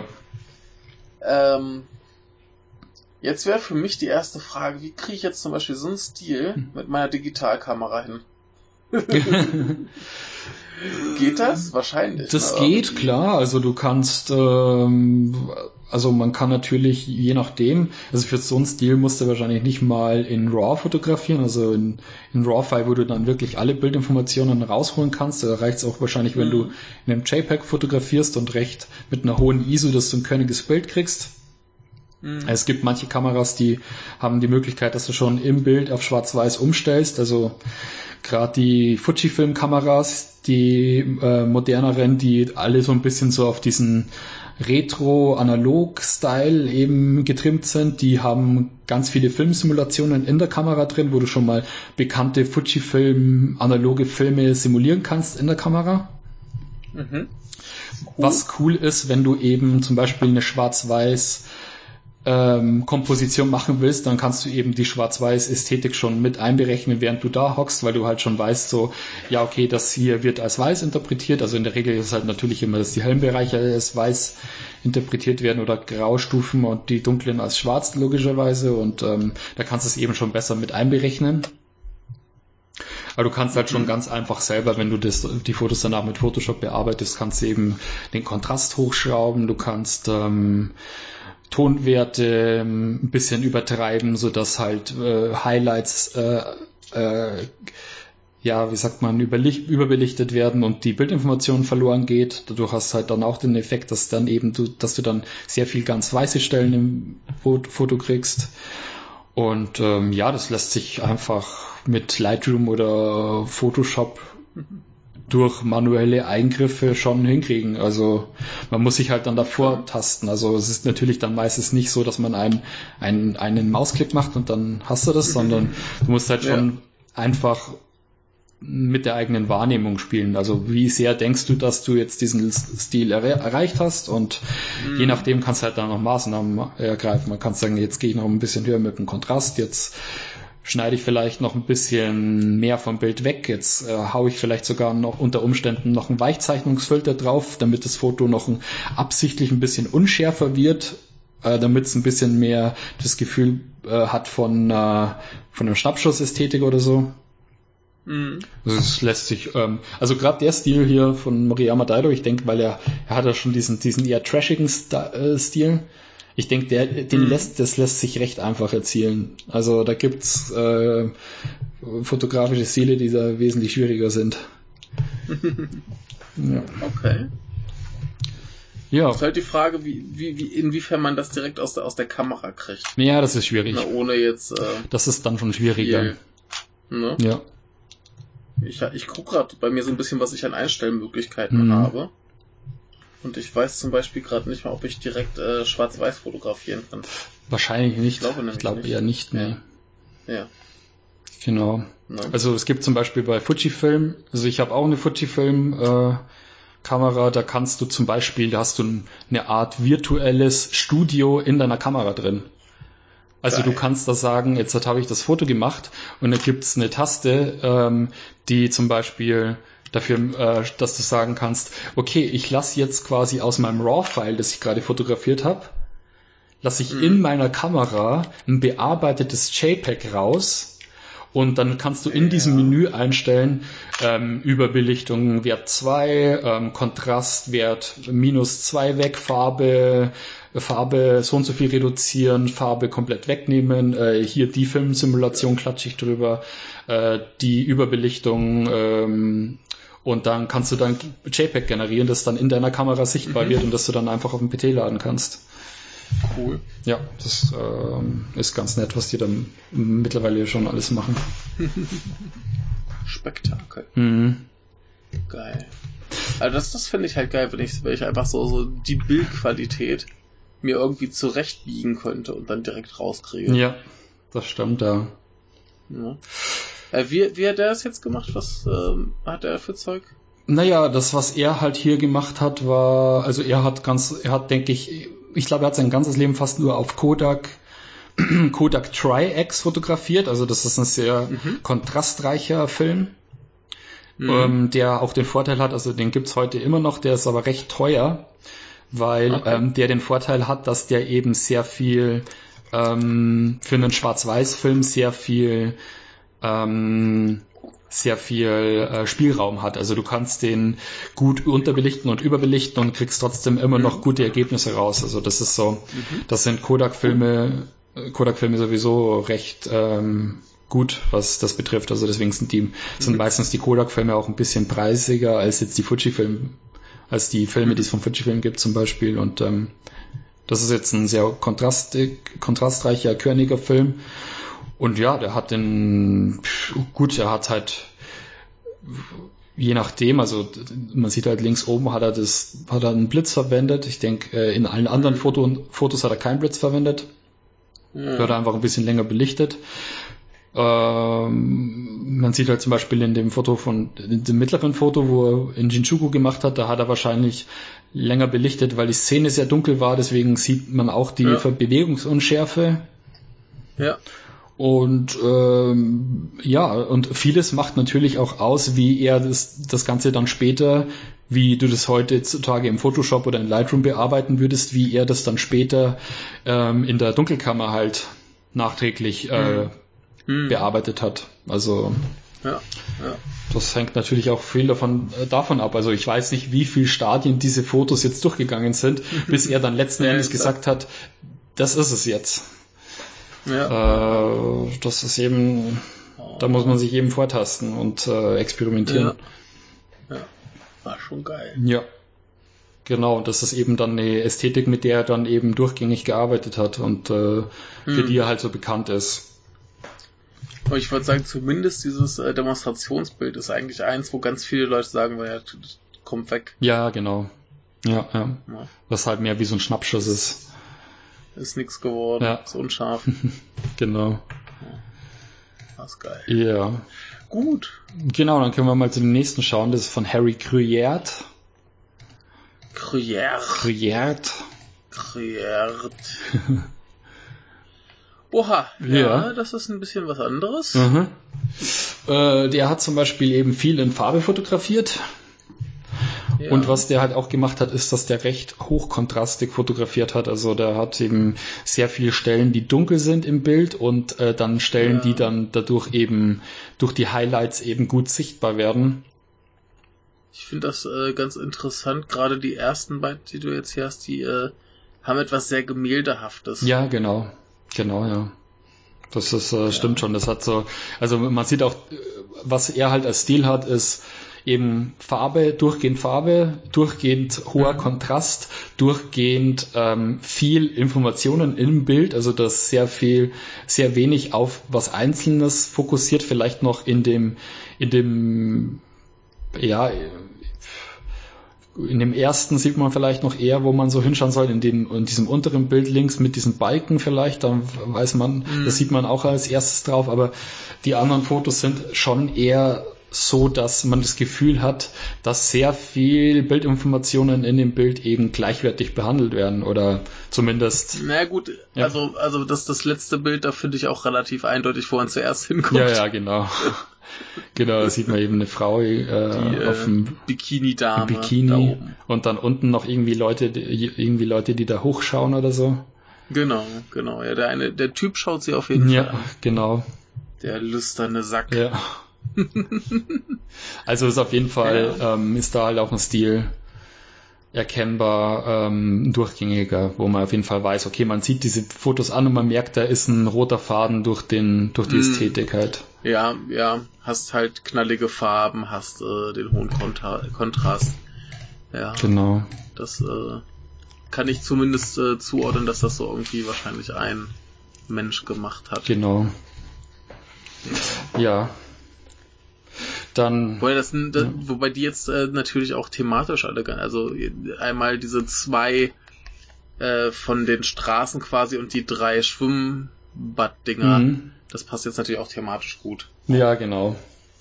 Genau, also man merkt halt auch, er ist, ein, er ist in der Regel so ein bisschen weiter weg, äh, fa fast, er fängt eben mehr so dieses gesamte Setting ein und versucht. Ja, die, die Menschen Ja. sind ja sind ja nie so richtig der Mittelpunkt, abgesehen von dieser äh, Bikini-Frau, aber der ist der halbe Kopf abgeschnitten. ja, genau. genau. Mhm. Also man hat halt auch da eher das Gefühl, okay, das, ähm, es geht da, ist einfach ein durchgängiger Look. Ja. Genau. Äh, du, ich bin mal kurz für ein paar Sekunden weg und komm dann wieder. Ich muss nur auf Toilette. ja, dann machen wir kurz Pinkelpause. Pinkelpause. Aber dann gehe ich nämlich Ja. auch. Ja. Bis gleich. Da bin ich wieder. So. Ich auch. Ah ja, super. Genau. Ach, ja.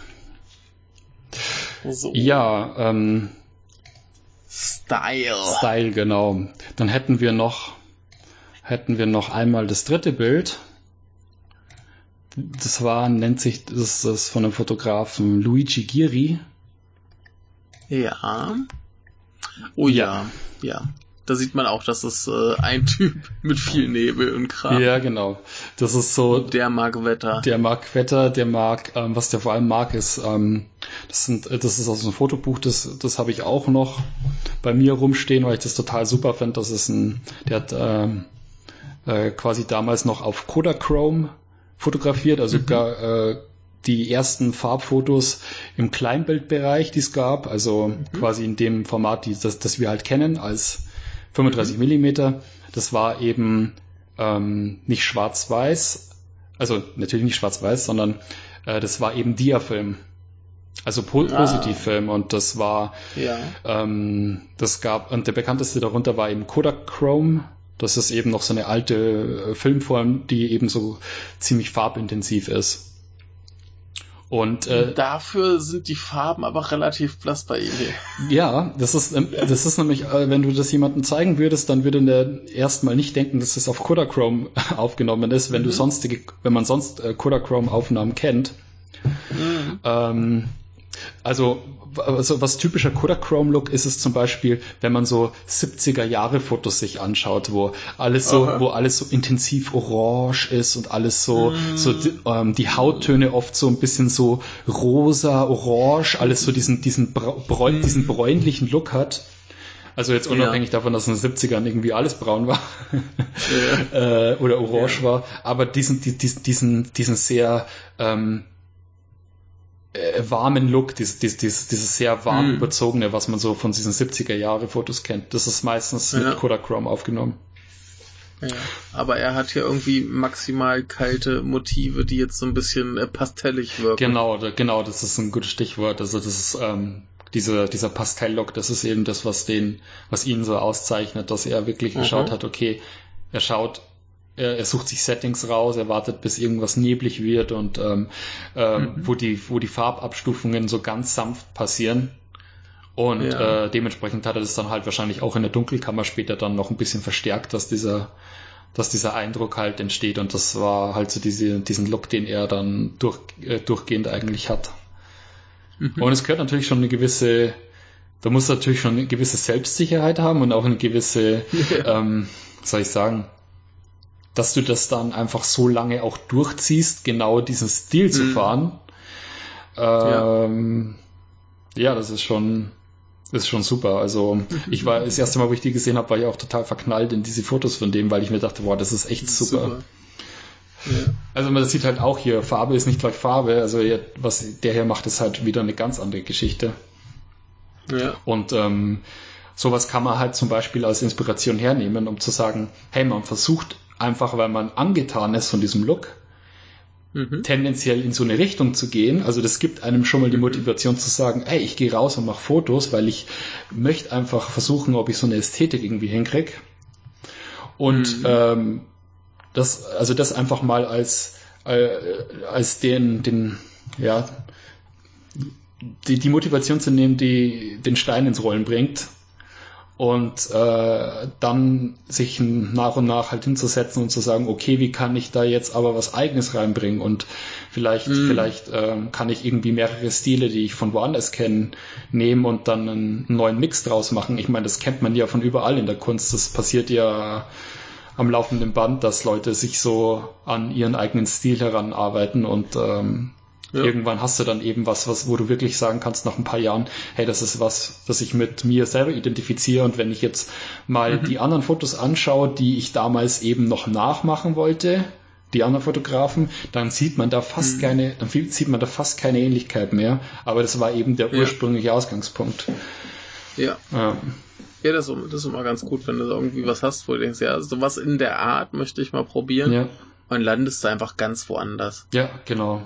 Genau, das ist, äh, das ist halt vor allem toll, um die Motivation aufrechtzuerhalten. Also, dass du halt einfach die Begeisterung ja. aufrechterhaltst, dass du eben nicht dann nach dem dritten Mal, wo du da alleine irgendwo hingehst und Fotos machst, eh eben sagst so, äh, naja, irgendwie immer das Gleiche, ich weiß nicht so recht, was ich machen soll, sondern du siehst irgendwas ja. und denkst dir, boah, es ist total faszinierend, ich, ich bin total angetan von diesem Look, äh, das muss doch irgendwie möglich sein, das hinzubekommen und dich dann einfach versuchst mit einem Ziel vor Augen an sowas ranzutasten und dadurch äh, ähm, hat man dann auch immer mehr Erfahrungswerte, weil man es eben öfters macht und ähm, ähm, ja, irgendwann landet man dann eben bei seinem ganz eigenen Ding. Und mhm. ähm, klar, in der Regel sagt man, man kann das Rad nicht neu erfinden, aber ähm, die, die Abstufungen können ja auch nur subtil sein. Äh, Leute, die sich nah genug damit befassen, erkennen es auf jeden Fall dann. Die sehen mhm. auf jeden Fall, okay, man hat vielleicht mal den und den als Inspiration gehabt, das war vielleicht irgendwie ursprünglich mal ein Ausgangspunkt, aber wenn ich jetzt ein Foto sehe, weiß ich trotzdem, das ist genau von diesem Fotograf, weil da einfach mhm. diese Alleinstellungsmerkmale drin sind, die man nur von dem kennt und ja, ja das ist, äh, das ist eine spannende Sache. ja, sehr gut. Also in der Regel kann man auch empfehlen, ähm, einfach mal bei Flickr .com, also flickr.com ist eine, ist immer noch die größte Seite, wo man ähm, Fotografen findet, die Bilder in bestimmte Gruppen posten zu bestimmten Themen. Also man kann halt sagen, man, man will jetzt irgendwie nur Streetfotos, nur in Farbe. Mhm. Man kann es wirklich runterspitzen bis auf. Man kann sagen, ja. mich interessiert jetzt mich, mich interessieren Streetfotos, mich interessiert, es darf nur auf Film sein, es darf nur in Farbe sein und es dürfen nur hochkontrastige Fotos sein, dann findest du da mhm. Gruppen wie Sand am Meer, wo du nur solche Fotos findest. Ja, man sollte aber äh, anmerken, dass Flickr ja. Flickr geschrieben genau, wird. Flickr. Flickr.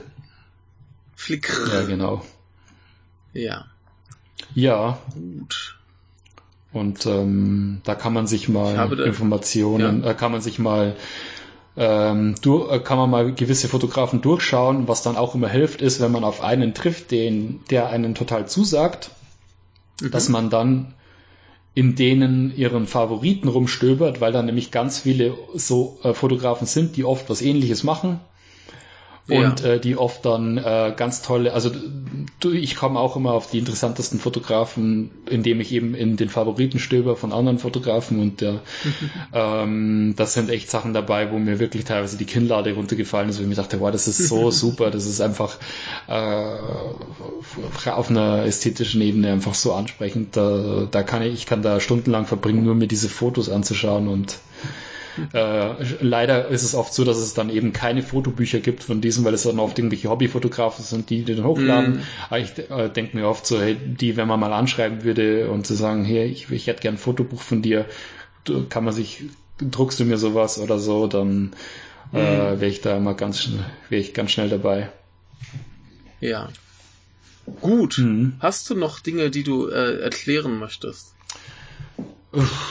Die du mit unseren Hörern teilen möchtest. So hätte ich noch zwei Sachen. Mhm. Schieß los. Einmal ha habe ich noch ein, ein Foto, das ich gerne äh, von dir analysiert haben möchte. Mhm. Ich äh, schicke es jetzt. Warte. Sekunde, das ist eins, auf das ich sehr stolz bin. Mhm. Habe ich sehr gut gemacht. ja, Sekunde. Es lädt, es lädt. Schneller, schneller.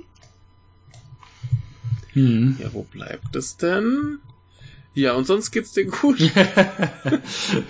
Alles ein bisschen größer, so 11 Megabyte groß. Ach so, äh, okay. äh, dauert einen kleinen Moment. Ja, ja äh, genau, Daniel. Wie geht es dir? Wo kann man dich sonst äh, finden?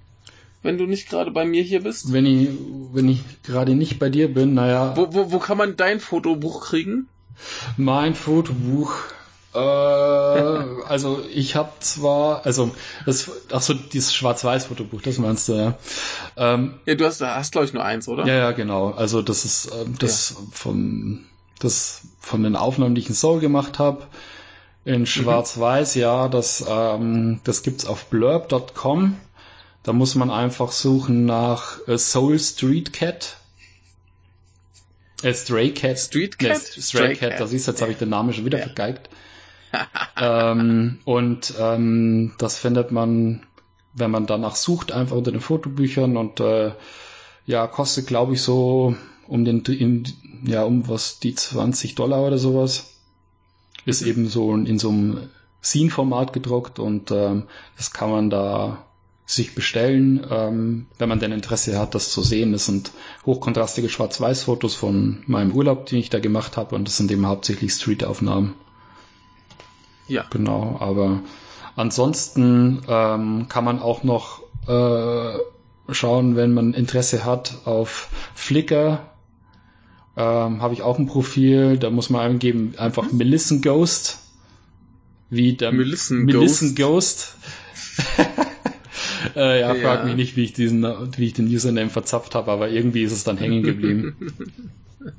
also wie der Melisson Ghost, ja. bloß mit Ghost hinten dran ja. und ähm, äh, da findet man Fotos und hauptsächlich ähm, exklusiv in Farbe. Also das ist so ein bisschen das, was ich mich jetzt versucht habe zu spezialisieren, dass ich nur in Farbe fotografiere. Mhm. Ich gemerkt habe, dass ich das Schwarz-Weiß, äh, die Schwarz-Weiß-Fotografie nicht vermisse. Und äh, ich wollte dann halt einfach, dass es noch ein bisschen, dass da so ein bisschen durchgängiger Look dann äh, dabei ist. Mhm. Und ähm, ja, ansonsten Äh, Altstadtkino. Altstadtkino. Auf, auf YouTube. Altstadtkino. Genau. Falls man die Folgen nicht alle schon bei uns gehört hat. Genau, da kann man auch mal. Ein paar, paar andere gibt's ja auch. Ja. So. Äh, ich sehe dein Foto. Genau, du siehst mein Foto. Findest du schön? Ja. ja. Ja, es ist Was ganz, es ist, es ist eine, es ist eine, äh, was ist es, ein Getränk, sehr glorifiziert dargestellt, auf einem. Das ist eine Flasche Sojasauce. Eine Flasche Sojasauce auf dem Verstärker, oder? Ja, auf einem Bassverstärker. Das ist ein Bassverstärker, ja. Dachte, das ist irgendwie ein Verstärker, ja. so sieht's aus. Da, nein, das, das war einfach nur so lustig, weil der Bassist das ganze Konzert über Sojasauce gesoffen hat. Ah. so Meinst du nicht, dass das eine Sojasauce war, ein Sojasoßenbehälter, wo er einfach irgendwie einen Schwarztee reingefüllt hat? Ich das könnte so ein Gerstentee sein, so ein ekliger Gerstentee, den es immer im Automaten gibt. ja, allein die Vorstellung, dass er da wirklich das ganze Konzert über Sojasauce gesoffen hat. Vielleicht dachte er, er schwitzt zu viele Salze aus, dann braucht er sowas. Ja. Ja, ist ganz nett. Genau, das äh, wollte ich nur, nur kurz noch äh, mit dir teilen. Ja. Ich habe auch noch irgendwo ein Bild, wo er die tatsächlich trinkt, aber das ist zu ekelhaft. ich finde das schön, wie die, wie das Licht auf die Sojasauce ja. scheint. Und jetzt habe ich noch eine finale mhm. Frage. Mhm. Der kleine Hans Werner, der hat noch nie irgendwie ein Foto gemacht, aber der beschließt, der möchte jetzt gerne anfangen, Fotos zu machen. Mhm. Was soll er sich holen? Was soll er sich holen? Ja, was ist ein guter Start so für angehende Hobbyfotografen? Ähm, also ich würde sagen, ähm, wenn man jetzt sagt, okay, man will die Fotografie wirklich lernen, also dass man mhm. da hingeht, dann ist es am besten, man holt sich am besten eine Kamera mit einem Objektiv. Also mhm. am besten vielleicht auch noch irgendwie eine Kamera, die irgendwie ganz schick ist, also wo man sagt, die nimmt man gerne in die Hand, die benutzt man gern von der Bedienung, damit das Interesse auch nicht so schnell verloren geht, weil man, klar, man sagt, die, das Fotomachen an sich äh, sollte Motivation genug sein, dass man rausgeht und Fotos macht, aber das, die Bedienung von der Kamera und wie gern man das Ding in die Hand nimmt und Fotos macht, das ja, muss, man, muss man einfach gerne anfassen. Genau, genau, das spielt halt teilweise auch noch mit eine Rolle, gerade am Anfang, wenn man sich vielleicht noch nicht so stilsicher ist und dann noch nicht ganz so viel Spaß hat am reinen Fotos machen, weil man sagt, man hat noch nicht so gute mhm. Ergebnisse oder so. Also ich würde am ersten sagen, man nimmt, man holt sich vielleicht sowas wie, ähm, es gibt zum Beispiel so eine Reihe äh, von Fujifilm, die heißt, ähm, von Fujifilm gibt's die X100-Reihe. Also wenn man es einfach einmal eingibt, Fujifilm X100, dann findet man da so eine Kamera, die hat ein 35 mm Objektiv, also so eine typische Street-Linse. Das heißt, es ist nicht, ähm, die ist nicht weitwinklig, äh, die, also die ist gerade so weitwinklig, aber noch nicht im Porträtbereich. Also es ist so eine Allrounder-Linse, wo du quasi so Alltagssituationen perfekt einfangen kannst. Und es ist so eine Brennweite, die perfekt ist, wo ähm, du vieles fotografieren kannst, das von der von dem Kompositionsverhältnis, wie Elemente zueinander stehen, oft schon sehr, sehr gut aussieht. Also man hat dann eine sehr, sehr gute Bandbreite an Motiven, die man damit machen kann. Mhm. Und ähm, es gibt zum Beispiel die erste Reihe, die gibt's auch schon relativ günstig. Also so die erste X100 Kamera, die, das erste Modell, ähm, das kriegst du auch schon für ein paar hundert Euro. Also das kriegst du, glaube ich, die Kamera kriegst du mittlerweile gebraucht auf Ebay für so 300, 400 Euro oder so umgerechnet. Mhm. Und das Tolle dran ist halt, dass du wirklich das Gefühl hast, wie wenn du mit einer analogen Kamera fotografierst. Also du hast quasi vorne an dem Objektiv ist ein Blendeneinstellungsrad, da kannst du die Blenden mhm. gut sichtbar einstellen. Du hast dann auf der Oberseite, auf der oberen Seite hast du die Verschlusszeiten, die du einstellen kannst.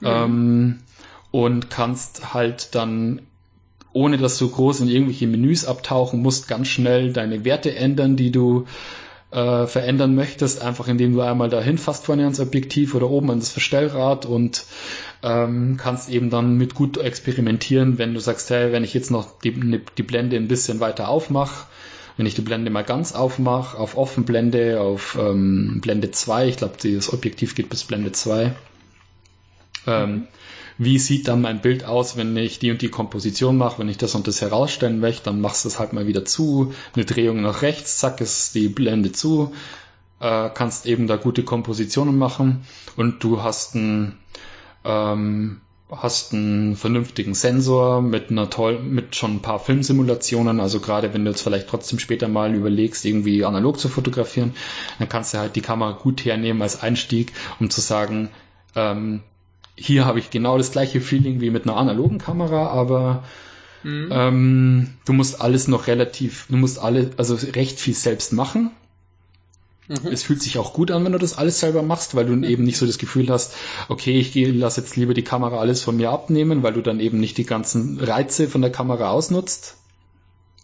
Mhm. Ähm, und äh, du lernst eben vor allem mit einer einzigen Brennweite Bildkompositionen zu machen und weißt zum Beispiel schon, wenn du irgendwie die Straße entlang gehst und du schaust irgendwo hin, dann weißt du schon, wie, wo ungefähr deine Bildkanten sind, wenn du jetzt die Kamera zu deinem Auge führst, weil du eben immer mit der gleichen Bild, mit der gleichen ähm, Brennweite fotografierst. Das ist was, was echt mhm. ungemein hilft, dass man äh, dann Gespür einfach dafür ähm, entwickelt. Also das ist, glaube ich, so das Erste, dass man sagt, erstmal vielleicht eine digitale holen, äh, wenn man sich mit der einfach tut, wenn man da Spaß dran hat, dann kann man sich vielleicht auch irgendwann mal eine analoge holen, wenn man sagt, das ist, es gibt eine mehr. Und mhm. ähm, das ist so ein, ich denke, das ist so eine gute Einsteigerkamera, ja. Mhm. Cool. Ja, würde ich. Die sehen auch schick aus. Die sehen schick aus. Wie gesagt, das ist auch die Kamera. Ich, ich hatte die erste auch von der ersten Generation. Mittlerweile habe ich die X100F. Das ist die letzte Generation. Die, die fotografiert schon mit, also die hat schon 24 Megapixel ja, die ist auch schon ordentlich teuer. Ja, genau. ja. Woher sehe ich hier, hier Gebrauch für 400 Euro auch schon. Die X100F, ja? Ja, ist bei, bei, zumindest bei Amazon gebraucht 400 Euro. Ja, das ist ein Spottpreis, ja. Das, das, äh, das ist ja. toll, ganz nett. So, die ersten, die ja. erste Generation hat noch ein bisschen die Krankheit, dass der Autofokus nicht ganz so schnell ist hilft vielleicht auch ein bisschen dabei, äh, dass man sich Zeit lässt beim Fotos machen. ähm, aber benutzt, benutzt, du eigentlich Autofokus? Ja, ja, ich benutze also für digital benutze ich mhm. eigentlich ähm, fast ausschließlich Autofokus und analog natürlich nicht. mhm. Also ich ja mein, ja. Mein, meine große Pein beim Autofokus ist es Schlagzeuger zu fotografieren. Die haben einfach so viel Scheiß drumherum, mhm. dass dann der Mensch immer unscharf wird. Mhm. ja, das kann ich mir vorstellen. Es ist furchtbar. Da, da ist ja meistens das Licht auch noch schlechter ja. als sowieso schon bei ja. so einem Konzert. Ne? Und äh, der Autofokus geht immer auf Schlagzeug, nie auf den Schlagzeuger. Ja. Ja klar, das ist, ähm, da hilft, ist da hilft da muss ich dann nur mal extra auf manuell umstellen. Genau, da hilft das manuelle dann auch, dann manuell einfach äh, einstellen, ja. dann noch Focus Peaking ähm, einstellen in der Kamera, ja. wo man dann eben ähm, farblich hervorgehoben sieht, wo dann der Fokus liegt, mhm. dann das hilft eigentlich auch ganz gut. Ja. Ja, was, was ich halt auch immer geil finde, ist halt so, so, so Fotos mit viel Zeug im Vorder- und Hintergrund. Mhm. Und gerade wenn du halt viel im Vordergrund hast, dann ist schon besser, du, du machst den Fokus manuell. Genau. Weil sonst der, der Autofokus durchdreht. Ja. Ja, genau. Zu viel Schrott im Vordergrund. Das stimmt. Also durch, durch so einen, so einen Maschendrahtzaun durchfotografieren. Ja. Wollen, wenn dann der, der, der Autofokus auf den scheiß Zaun geht. Ja, da, da hilft der, da hilft der manuelle Fokus ganz gut, denke ich. Ja. ja, brauchst du halt. Sonst wirst du wahnsinnig. Ja. Wenn du sowas öfter machen willst. Mhm. Ja. Ja. Genau. Gut, äh, ja, ja. Ähm, ich weiß nicht, wie es dir geht, aber vielleicht wollen wir entweder sagen, wir hauen jetzt die Episode als einzelne Episode raus und machen dann nochmal irgendwie eine zweite oder sowas zu was anderem ja. oder weil ja. ich denke mal, bei dir ist es wahrscheinlich auch schon recht spät jetzt, ne? Bei mir ist es jetzt äh, Viertel nach drei. Ah ja, okay. Ja. ja. Weil, ja, ähm, äh, können, können wir erstmal so machen. Ja. Und äh, dann können wir auch gerne fortsetzen. Genau, und dann können wir noch vielleicht eine noch eine zweite, also noch eine zweite Episode und vielleicht, wenn, wenn noch genug Stoff da ist, eine dritte raushauen, wenn dir, ja. Wenn du Lust hast ja, oder so, gerne. weil gerne, ich habe hier noch gerne. so viel auf dem Zettel stehen, ich glaube, das kriegen wir äh, nicht mehr Nee, das, das, das, war, das war ja jetzt, glaube ich, auch erstmal ein schöner Start. Ja. Und ich hoffe, den äh, Hörern gefällt das. Ja, ich hoffe und auch. Und dann, wenn nicht, gibt's trotzdem eine Fortsetzung. Genau, genau.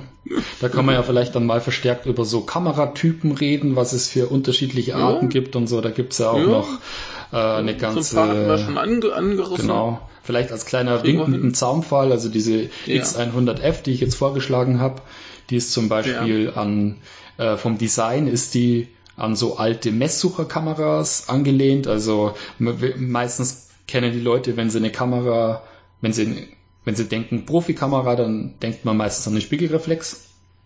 Mhm. Und diese X100F-Reihe, die ist quasi äh, angelehnt an die ähm, Kamera-Variante im Kleinbild vom Bereich, die es eben vor der Spiegelreflex gab, also eine Messsucherkamera, da, da, mhm. da, kommt dann auch das Stichwort Leica, also diese deutsche Kamera, diese sündhaft teure deutsche ja. Äh, Kamerahersteller, der eben diese Messsucherkameras damals erfunden hat und so, kommt da auch schnell in den Sinn. Also das ist so ein bisschen an die Optik angelehnt. Und da kann man ja dann später das nächste Mal irgendwie dann sagen, hey, was ist der Vorteil von so einer Messsucherkamera? Warum ist das besser als ja. eine als eine Spiegelreflex? Und was hat Spiegelreflex für eine Vorteile? Da gibt's halt Pros und Cons und so weiter. Und da kann man sich vielleicht ja. da mal irgendwie an sowas ranwagen. Mhm. Das glaube ich ganz cool. Ja, aber wirklich, ich denke, jetzt haben wir, glaube ich, einen ganz schön, äh, so einen ganz schönen Einstieg. Genau, ja. Schon mal. Und äh, da können wir gern noch äh, weitermachen. Ja. Aber jetzt haben wir auch schon hier solide drei Stunden ja, genau, gelabert. Genau. Da äh, ich einfach weiter feiern. Genau. Und machen demnächst weiter. Jo. Und dann wird das schön. Genau. Gut. Dann war es mir immer eine Freude, Sinne, dass du da warst. Ja, war und, schön. Äh, demnächst müssen wir auch Satoichi weiter. Genau, das machen wir dann auch noch. Und andere Filme auch noch. Gut. Genau. Dann jetzt erstmal hier erstmal. Äh, Verabschiedung. Genau. Lebt wohl. Genau, gute Nacht und ähm, gut Licht. Tschüss.